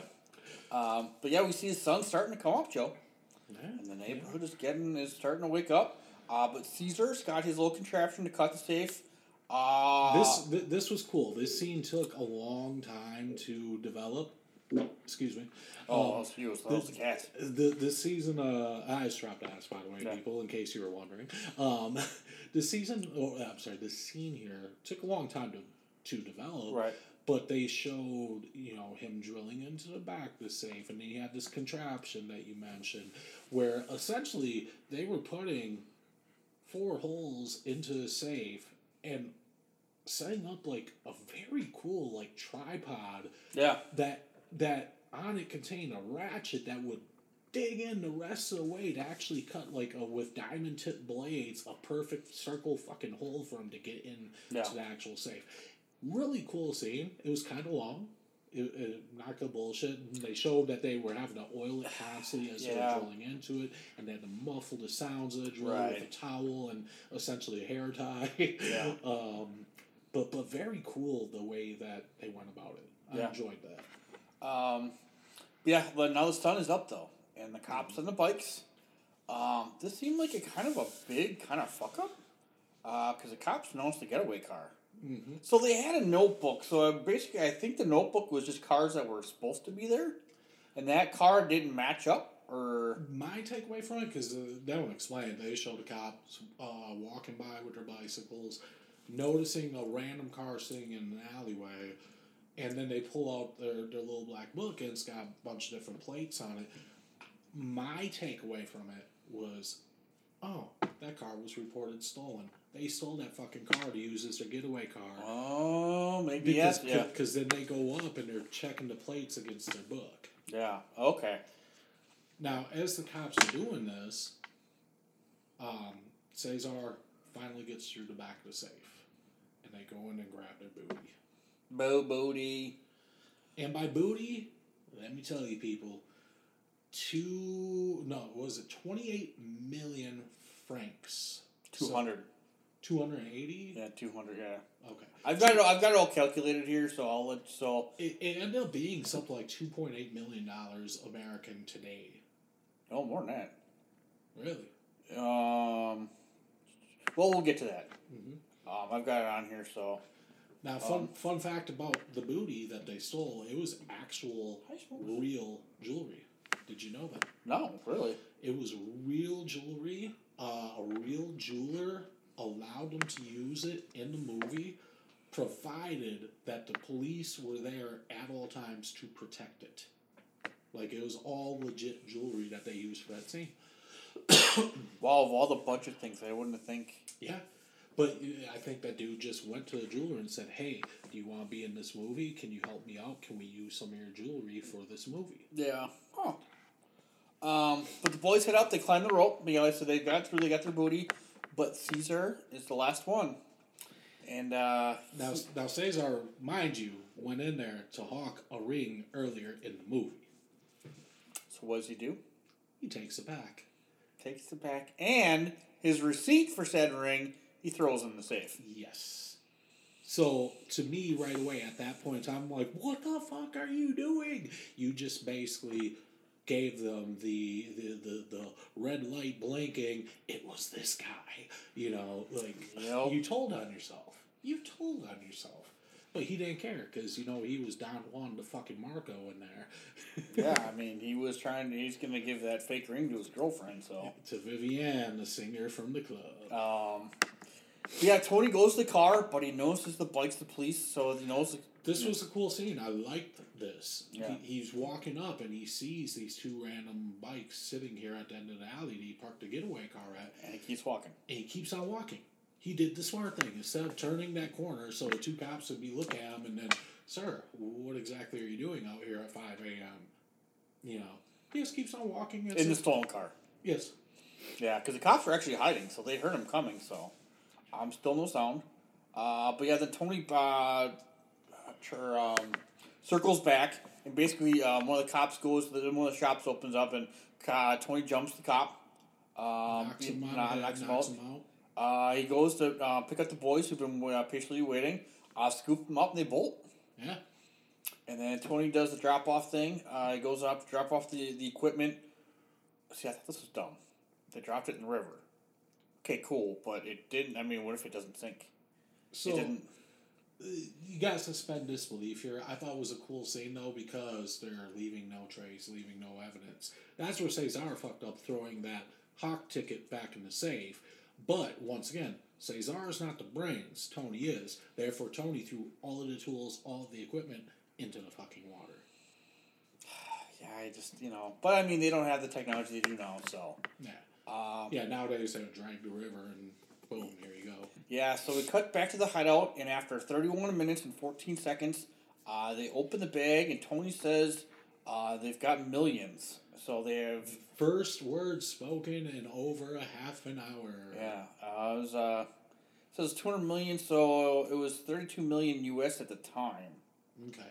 Uh, so they get, yeah, so something like that. I knew it was in the millions, regardless. Yeah, it was a lot. It was, a, I mean, it's a good score. I, I want to say that like in the movie because once again the movie was in French and when they're It's a billion. when they're showing yes that's what it was it was two point eight billion that they were saying but it was in in francs not Yeah. in dollars Right. because it you know it's a French movie Right.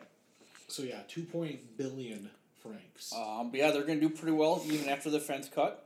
Uh, but Tony warns Caesar, don't go go be wrong with the ladies Don't chase the ladies. Um, and then he asked Mario if he's got that famous spot. So I guess Mario's got a spot where he a hangs, stash spot uh, which makes sense. I mean, yeah. And then we cut to the newspaper people, and the front robbery is all over the front page. Well, You know? well, well, well, you need to backtrack for a second. Um, so as as he's asking Mario, "Hey, you still got your stash spot?" They're all figuring what all of them are going to do because they can't just be really gallivanting around town together. You know, it looks a little obvious then. Yeah. So Joe is going to actually go out to England to meet with defense to make sure everything is is all on up and up with defense. Nick is going to try to get back with uh, Mado. Um, Mario's gonna end up going home.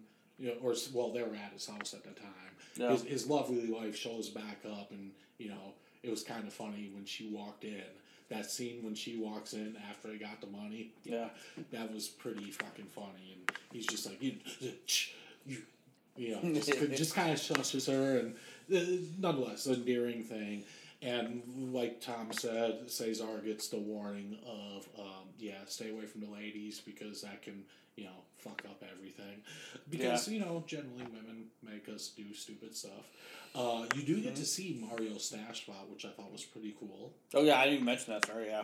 Yeah, so his stash spot is like he's got a table lamp, and you unscrew the the like top of it from the from the base of it, and there you go. It's a hollowed out fucking lamp. Yeah. but looks all solid. So he drops the shit in there, and then they move forward and take it away, Tom. Yeah, and then um, you know, we cut to Caesar, and he's doing the one thing that Tony said don't fucking do. Yep, over with Vivian. Yep, and I'm, I mean, I can't blame him, but I mean, it gets worse. He Um, he uh he gives her a parting gift because you know he knows he's gonna be heading back to Italy, and you know he wants to give her something to remember him by. A special ring. Oh, a ring? You say? Yeah. You mean like the one he hawked? The one that originally came from Mado's finger when she got beaten? Yeah.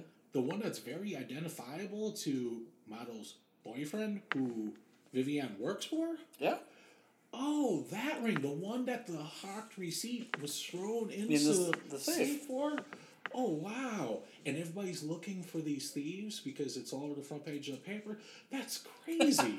That's crazy. Yeah, and uh, the funny thing is, um, she thinks it's fake. So she takes it to her boss, Mado's man, Yeah. Groot, as we have been calling him, and you know because he's like a jeweler and criminal mastermind and everything. Right. He he of course can look at it and determine whether or not it's fugazi. Um, which he of course tells her, yes, it's completely fake, but it is not. Right. but he recognizes that's his girl's ring, and asks who she got it from. And oh well, I don't really know his name, but you know it's Mario's friend.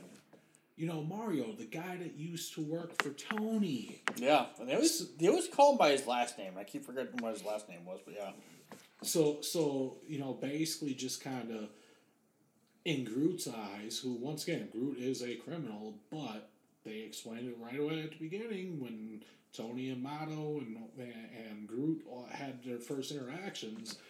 He's a criminal, but has the cops in his pocket. He's very well connected. And now, front page of the paper is all this about this heist, and hmm, what do I do? Do I get rid of my competition for my lady and get a reward for turning in the guy? Just saying. Everything just la- landed in his lap, didn't it? Yeah. And uh, Mado is back at the club. Um, you know, and like I said, Josh has mentioned, you know, Groot's paying all these to find the thieves. Um, you know, and he's got a visitor, and he goes to confront Mado, and he sees the marks on her back. Which he had not previously seen because, as Tom mentioned before, she, out. she she left after the beat down. She left, went elsewhere, and this is her first time back. She actually, when she got into the club, the first person she encountered, she's like, "Yeah, don't let Groot know that I'm here." so she wanted nothing to do with him. She was just basically trying to get her shit and dip out. Yeah. Um, but she won't admit it was Tony. Um, but Mado's leaving, and Groot gets physical. And then uh, Groot lets her go and says, Tell Tony I said hi. Yeah, give Tony my regards. So he knows. He knows. He clearly knows. And he, not only that, he's trying to let her know that he knows. And then we go to Groot's office, um, and his dope sick brother is breaking the drawer for the dope. Um, and, you know, What a half-ass job at, by the way. You see that drawer, and like the entire face of the drawer is all scraped up. He hit everything but the lock. yeah, no shit. Um, you know, and uh, Groot gives him the dope, and uh, but he wants a favor. He wants to get rid of Tony, so if he gets rid of Tony, he'll give him all the dope he needs. And he just starts flipping them sheets after sheets after sheets. Like, yeah, you can Yeah. have all of it. Yeah, but then uh, Groot's thugs bust in the office, and uh, this is where Vivian shows the, the fake ring. Uh, and she spills the beans, like you know Josh has talked about. Um, he talks to his boys, and he obviously figures out that you know Tony is worth now more alive. so if he can get the money, um, he wants the Italian. Um, I guess originally to, uh, Caesar was supposed to live, but I forgot why they changed it. I wrote that down. I can go back and research, but I don't know. But yeah, uh, yeah, the thugs go to pick up Caesar, and uh, I guess he tells them all about Mario. So didn't he gave up the goods? So, um, but Josh, the flogging was the hardest scene, but this is the saddest scene of the movie. Oh yeah. Ida, Ida's her name, Mario's girlfriend, by the way. Yes, his, his- Ida. I think that was his wife though, not girlfriend. Wife, But regardless, regardless. Um, but yeah, uh, Mario and Ida are out having a good time. You know, they're not doing anything too crazy, but they come home, uh, but they have some unpleasant guests through. Um, and through all the torture and the threats, uh, Mario never says a word, even though they know he's with Tony. Ida calls Tony. Um, you know, and she's like, uh, she wants to save Mario, you know, and uh, to come over, but then she spills the beans and warns Tony, and basically in the end, they're both dead. Yeah, and that was heartbreaking because out of all the characters in in a movie that once again they're all criminals, but you you, you grow attachment to people in the movie. I would say Mario and Ida were the most likable people By in far. the entire fucking movie, By far. without question. you know, and uh, there's a little t- lots of lots of well done, lots of implied violence. Obviously, you can't do the violence that you want to. Uh, but the funny thing about this whole time, though, Josh, is those diamonds were three feet away from those guys. Mm-hmm. Uh, but Mario kept, sh- you know, it's, you know, shut. But it, was sad. You know, I'm sad, but um, but Tony goes to get the diamonds. Uh, but he goes, then he goes to Mado's and he wants to find Groot. Uh, but you know she left him. Oh, so he, yeah, basically Tony goes to find Mado. Uh, he knows that she didn't say anything uh, about the you know the wealth and anything. And uh, but yeah, Tony wants him. Uh, so Tony's on the hunt, goes to the club. Um, his office finds Caesar tied up in the back room and tells Mario's dead. And uh, confirms that Caesar betrayed him, and the end Caesar knows the rules. And uh, basically, Tony busts a cap in his ass. So, you said that you can't remember what you read about that. I do remember about it. So Okay. this actually has to do with Jules Dassin, the player, the the, Right. the, the the guy who made the movie, who also played the character Caesar. Right. This has to do with the blacklist situation. So he, uh, when you're blacklisted, it's a result. He what he claimed was it was a result from betraying family or friends. So this was like an ode to that. He betrayed his family slash Oh. friends, therefore they killed him. Just like he supposedly betrayed the country with the with the Communism. Yes. So he was banished from the country. So, but yeah, that was his ode to being blacklisted. Okay. Anyway, Thank you. That yeah, that's Yes. perfect. So, um, but yeah, Tony calls the police, reports Mario and, and uh, Ida's death. Um, this is kind of a kind of an odd scene, but uh, Mario's funeral procession. yeah, yeah, it's kind of kind of different. But whatever. But the police are scoping it out because one of the police knows what's going on. Well, because they know because Tony's, or uh, because Roots put the put uh, the screws to the police. So, uh, Yeah, Groot Groot kind of put the info out there, so now they're looking for Joe and uh, Tony. Yeah, so, uh, so they put Groots out, and uh, basically they kidnap Antonio, Joe's son.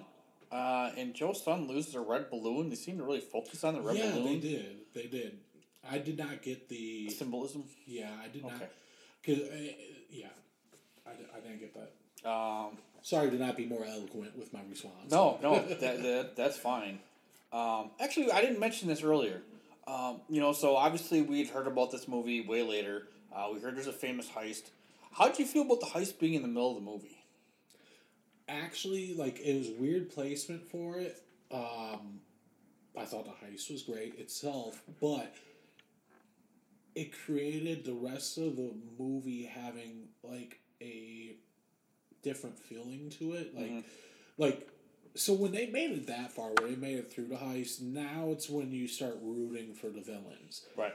but just based upon the stupid decisions made primarily by Cesar, what you instead watch was the unraveling of everything as as you're describing now, where Cesar gets murdered by Joe, where where Ida and uh, Mario get murdered by uh, um, Groot's thugs. by, by Groot's people, where where Groot's now helping them to go after Tony and uh, kidnapping uh, Tonio, and like like you're seeing unraveling now, which is a little bit different.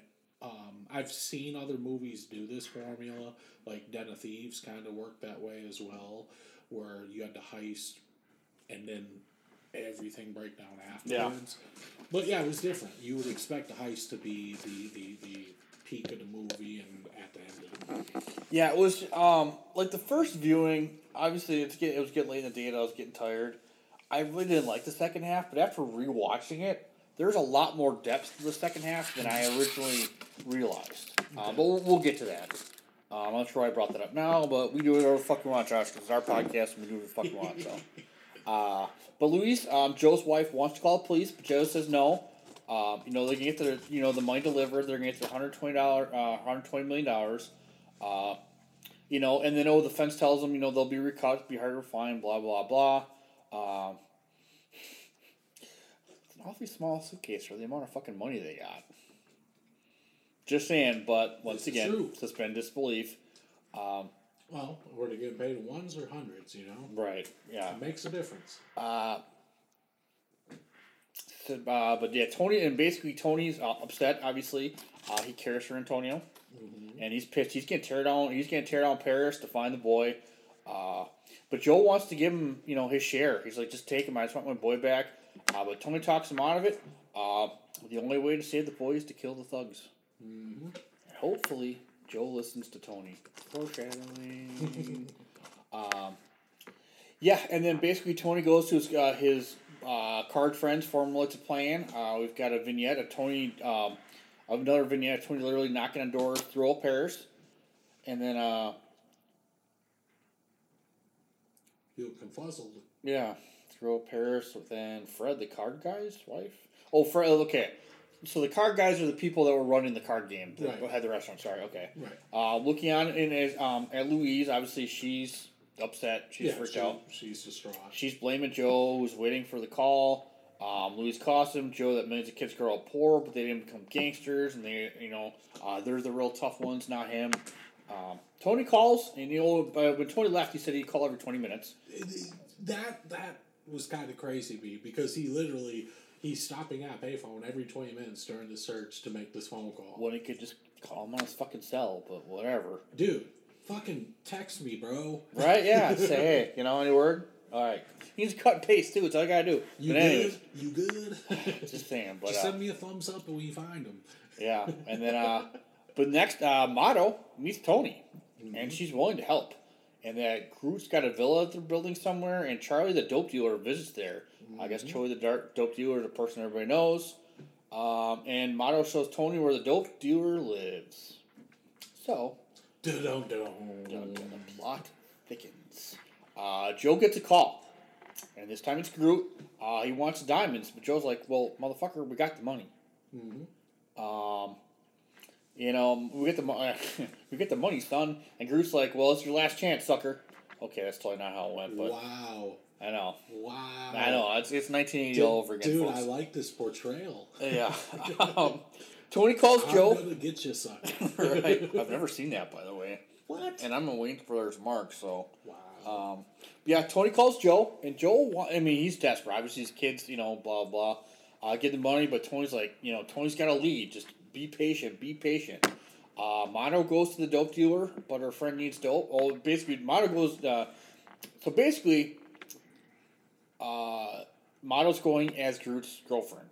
And so her brother needs dope. So basically, I, I didn't pick this up the first time. So Tony's to follow the dope dealer to the villa.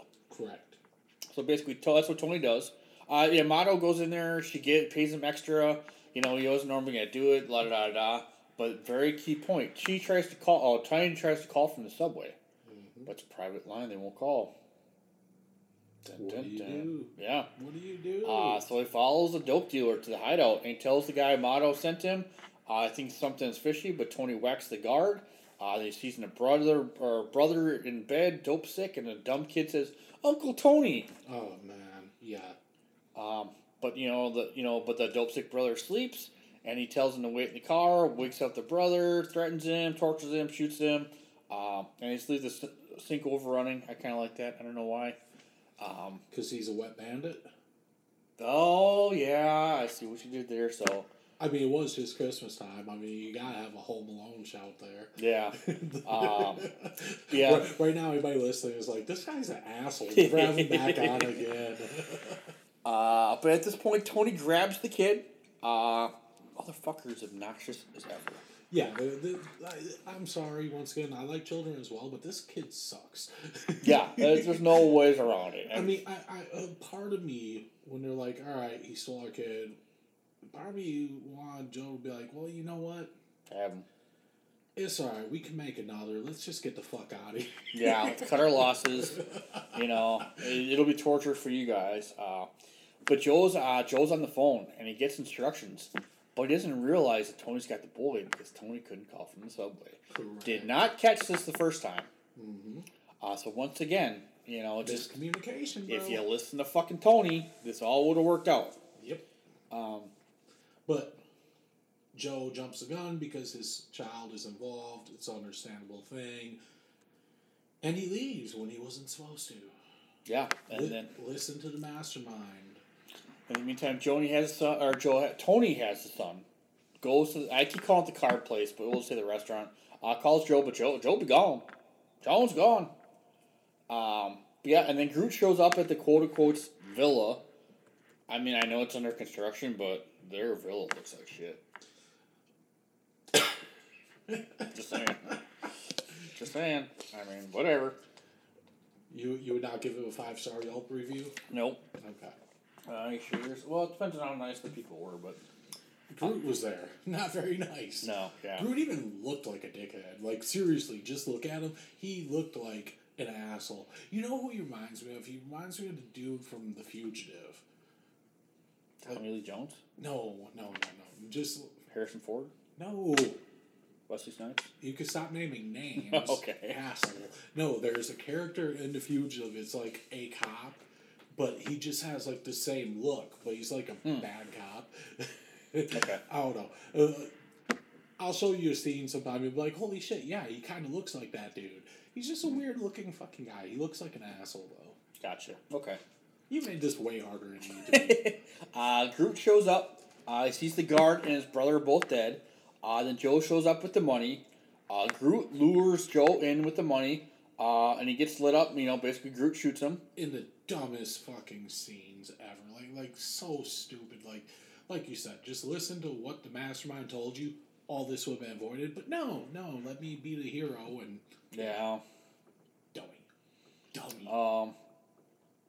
Yeah. Oh, but yeah, and then Groot shoots him, uh, gets a bullet in Tony, into Tony, uh, and he tries to leave with the money, but Tony ain't dead. Uh, he shoots Groot in the back. Uh, we go to the house, see Joe's dead, uh, but goes outside throwing another. Oh, or Tony. Um. The Tony. Okay, I'm gonna start over here. Be, Wow. be, be, behind the movie magic here, I'm watching Tom read shit that he wrote. Right. And you know. it, it is a fucking comedy and tragedy all at once. Well, it was two o'clock in the morning, in my defense. So. it is uh, not 2 o'clock now, though, sir. No, What is nope. your excuse? At 6 p.m., you can't read your own shit. Fuck, man. It looks like it's two o'clock in the morning, so. Yeah, it's depressing. Oh, there's smokes you watching in the neighborhood? Oh, uh, no, no, no. Back to it. Back Okay, to it. sorry. Read your words. Um, okay, Groot lures to- Joe with the money, gets lit up by Groot. Groot gets a bullet in, um, and then Tony shows up.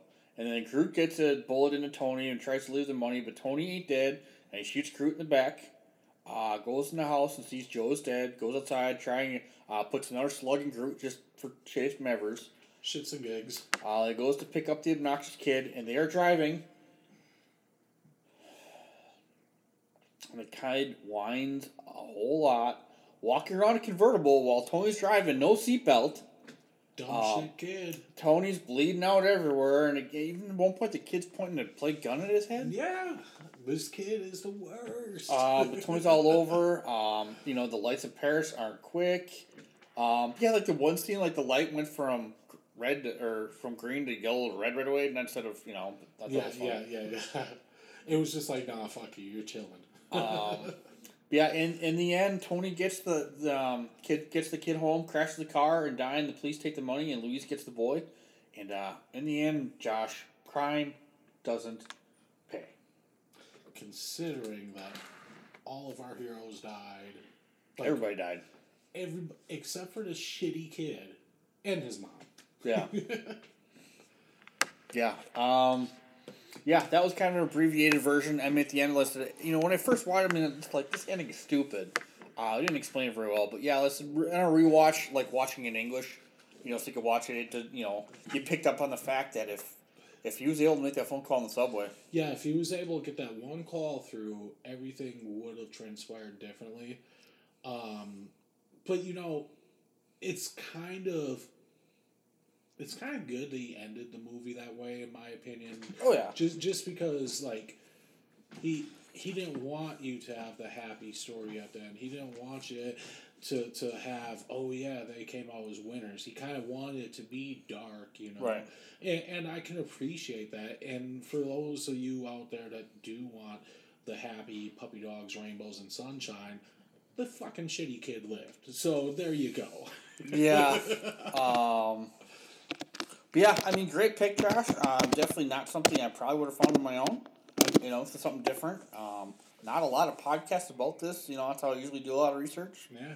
Uh, which was kind of surprising because I mean, if it's listed as the number one, I mean that's just someone's opinion, but um, I mean this movie is very well known. Yeah, yeah, it's uh, and being that the movie is also seventy years old, you would think literally. you would think that there would be more about it, more notoriety.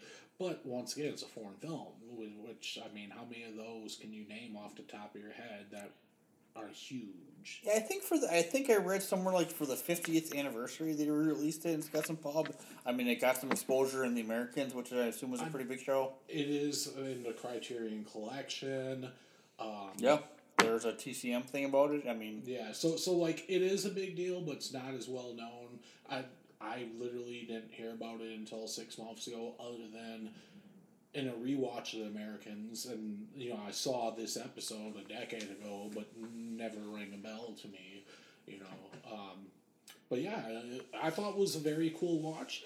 I definitely some elements of the movie are better than I've seen in any other heist movies. Um, like like I said, I love the way that they showed everything for the the the lead up to the heist. Yeah. The homework on the heist and the heist itself thought was incredible.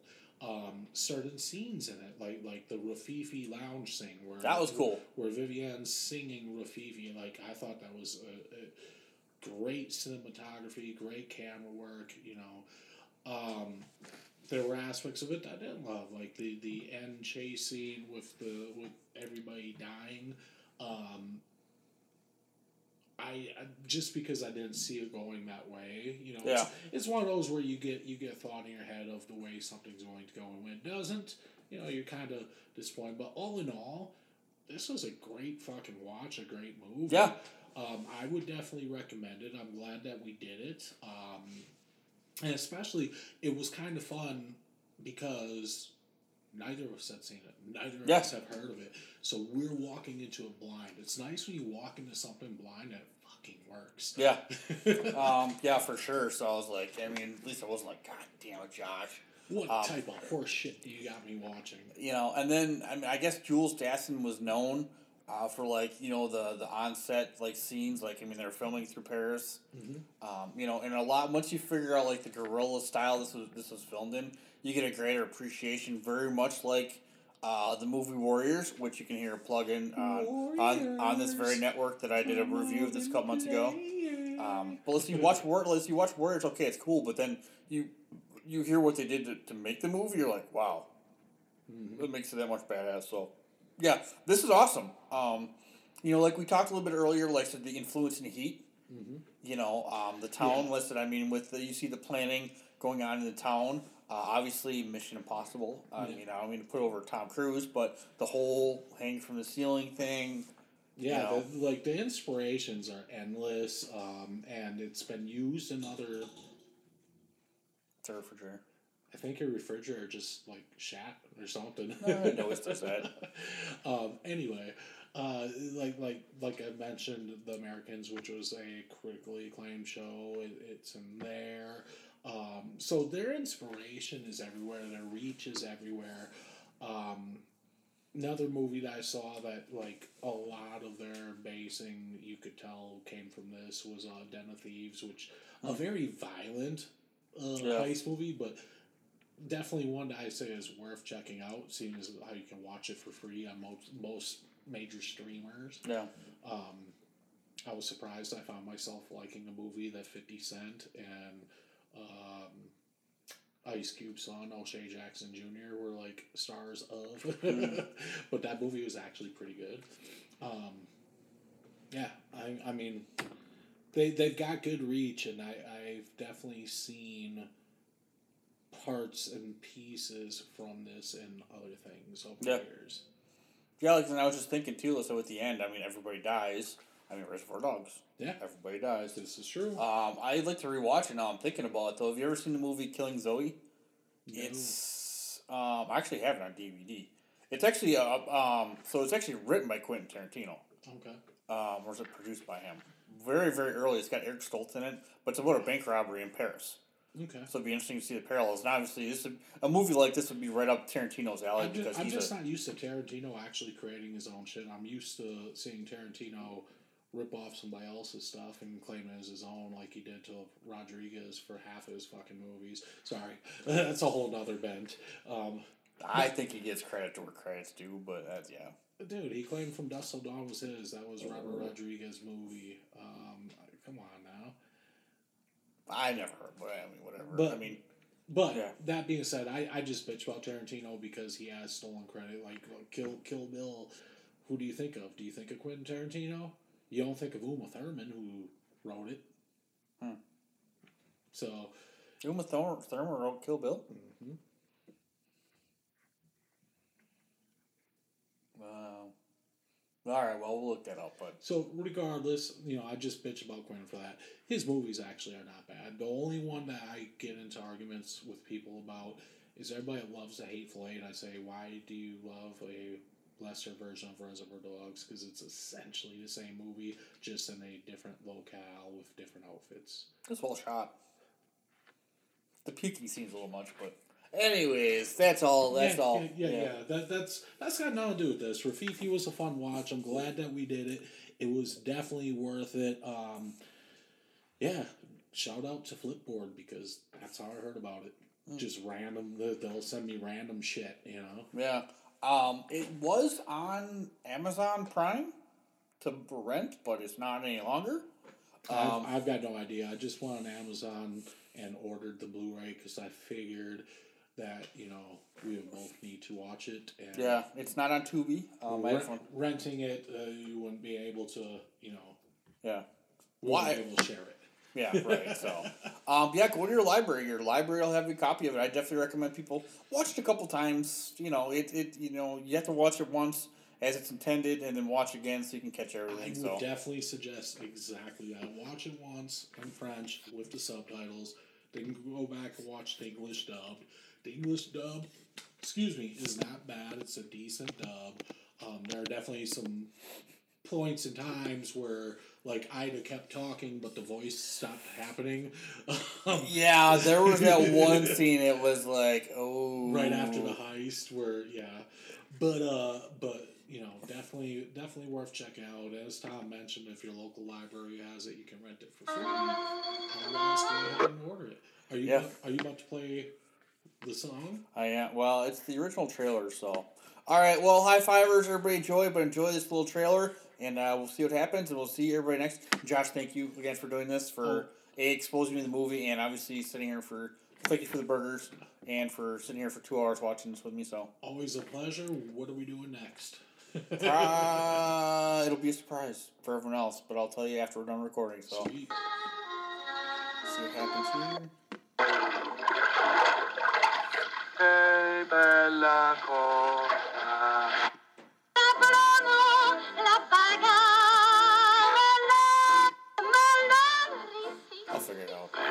to edit that part out. just put in the uh the rififi scene of her singing Yeah, I'll figure it out.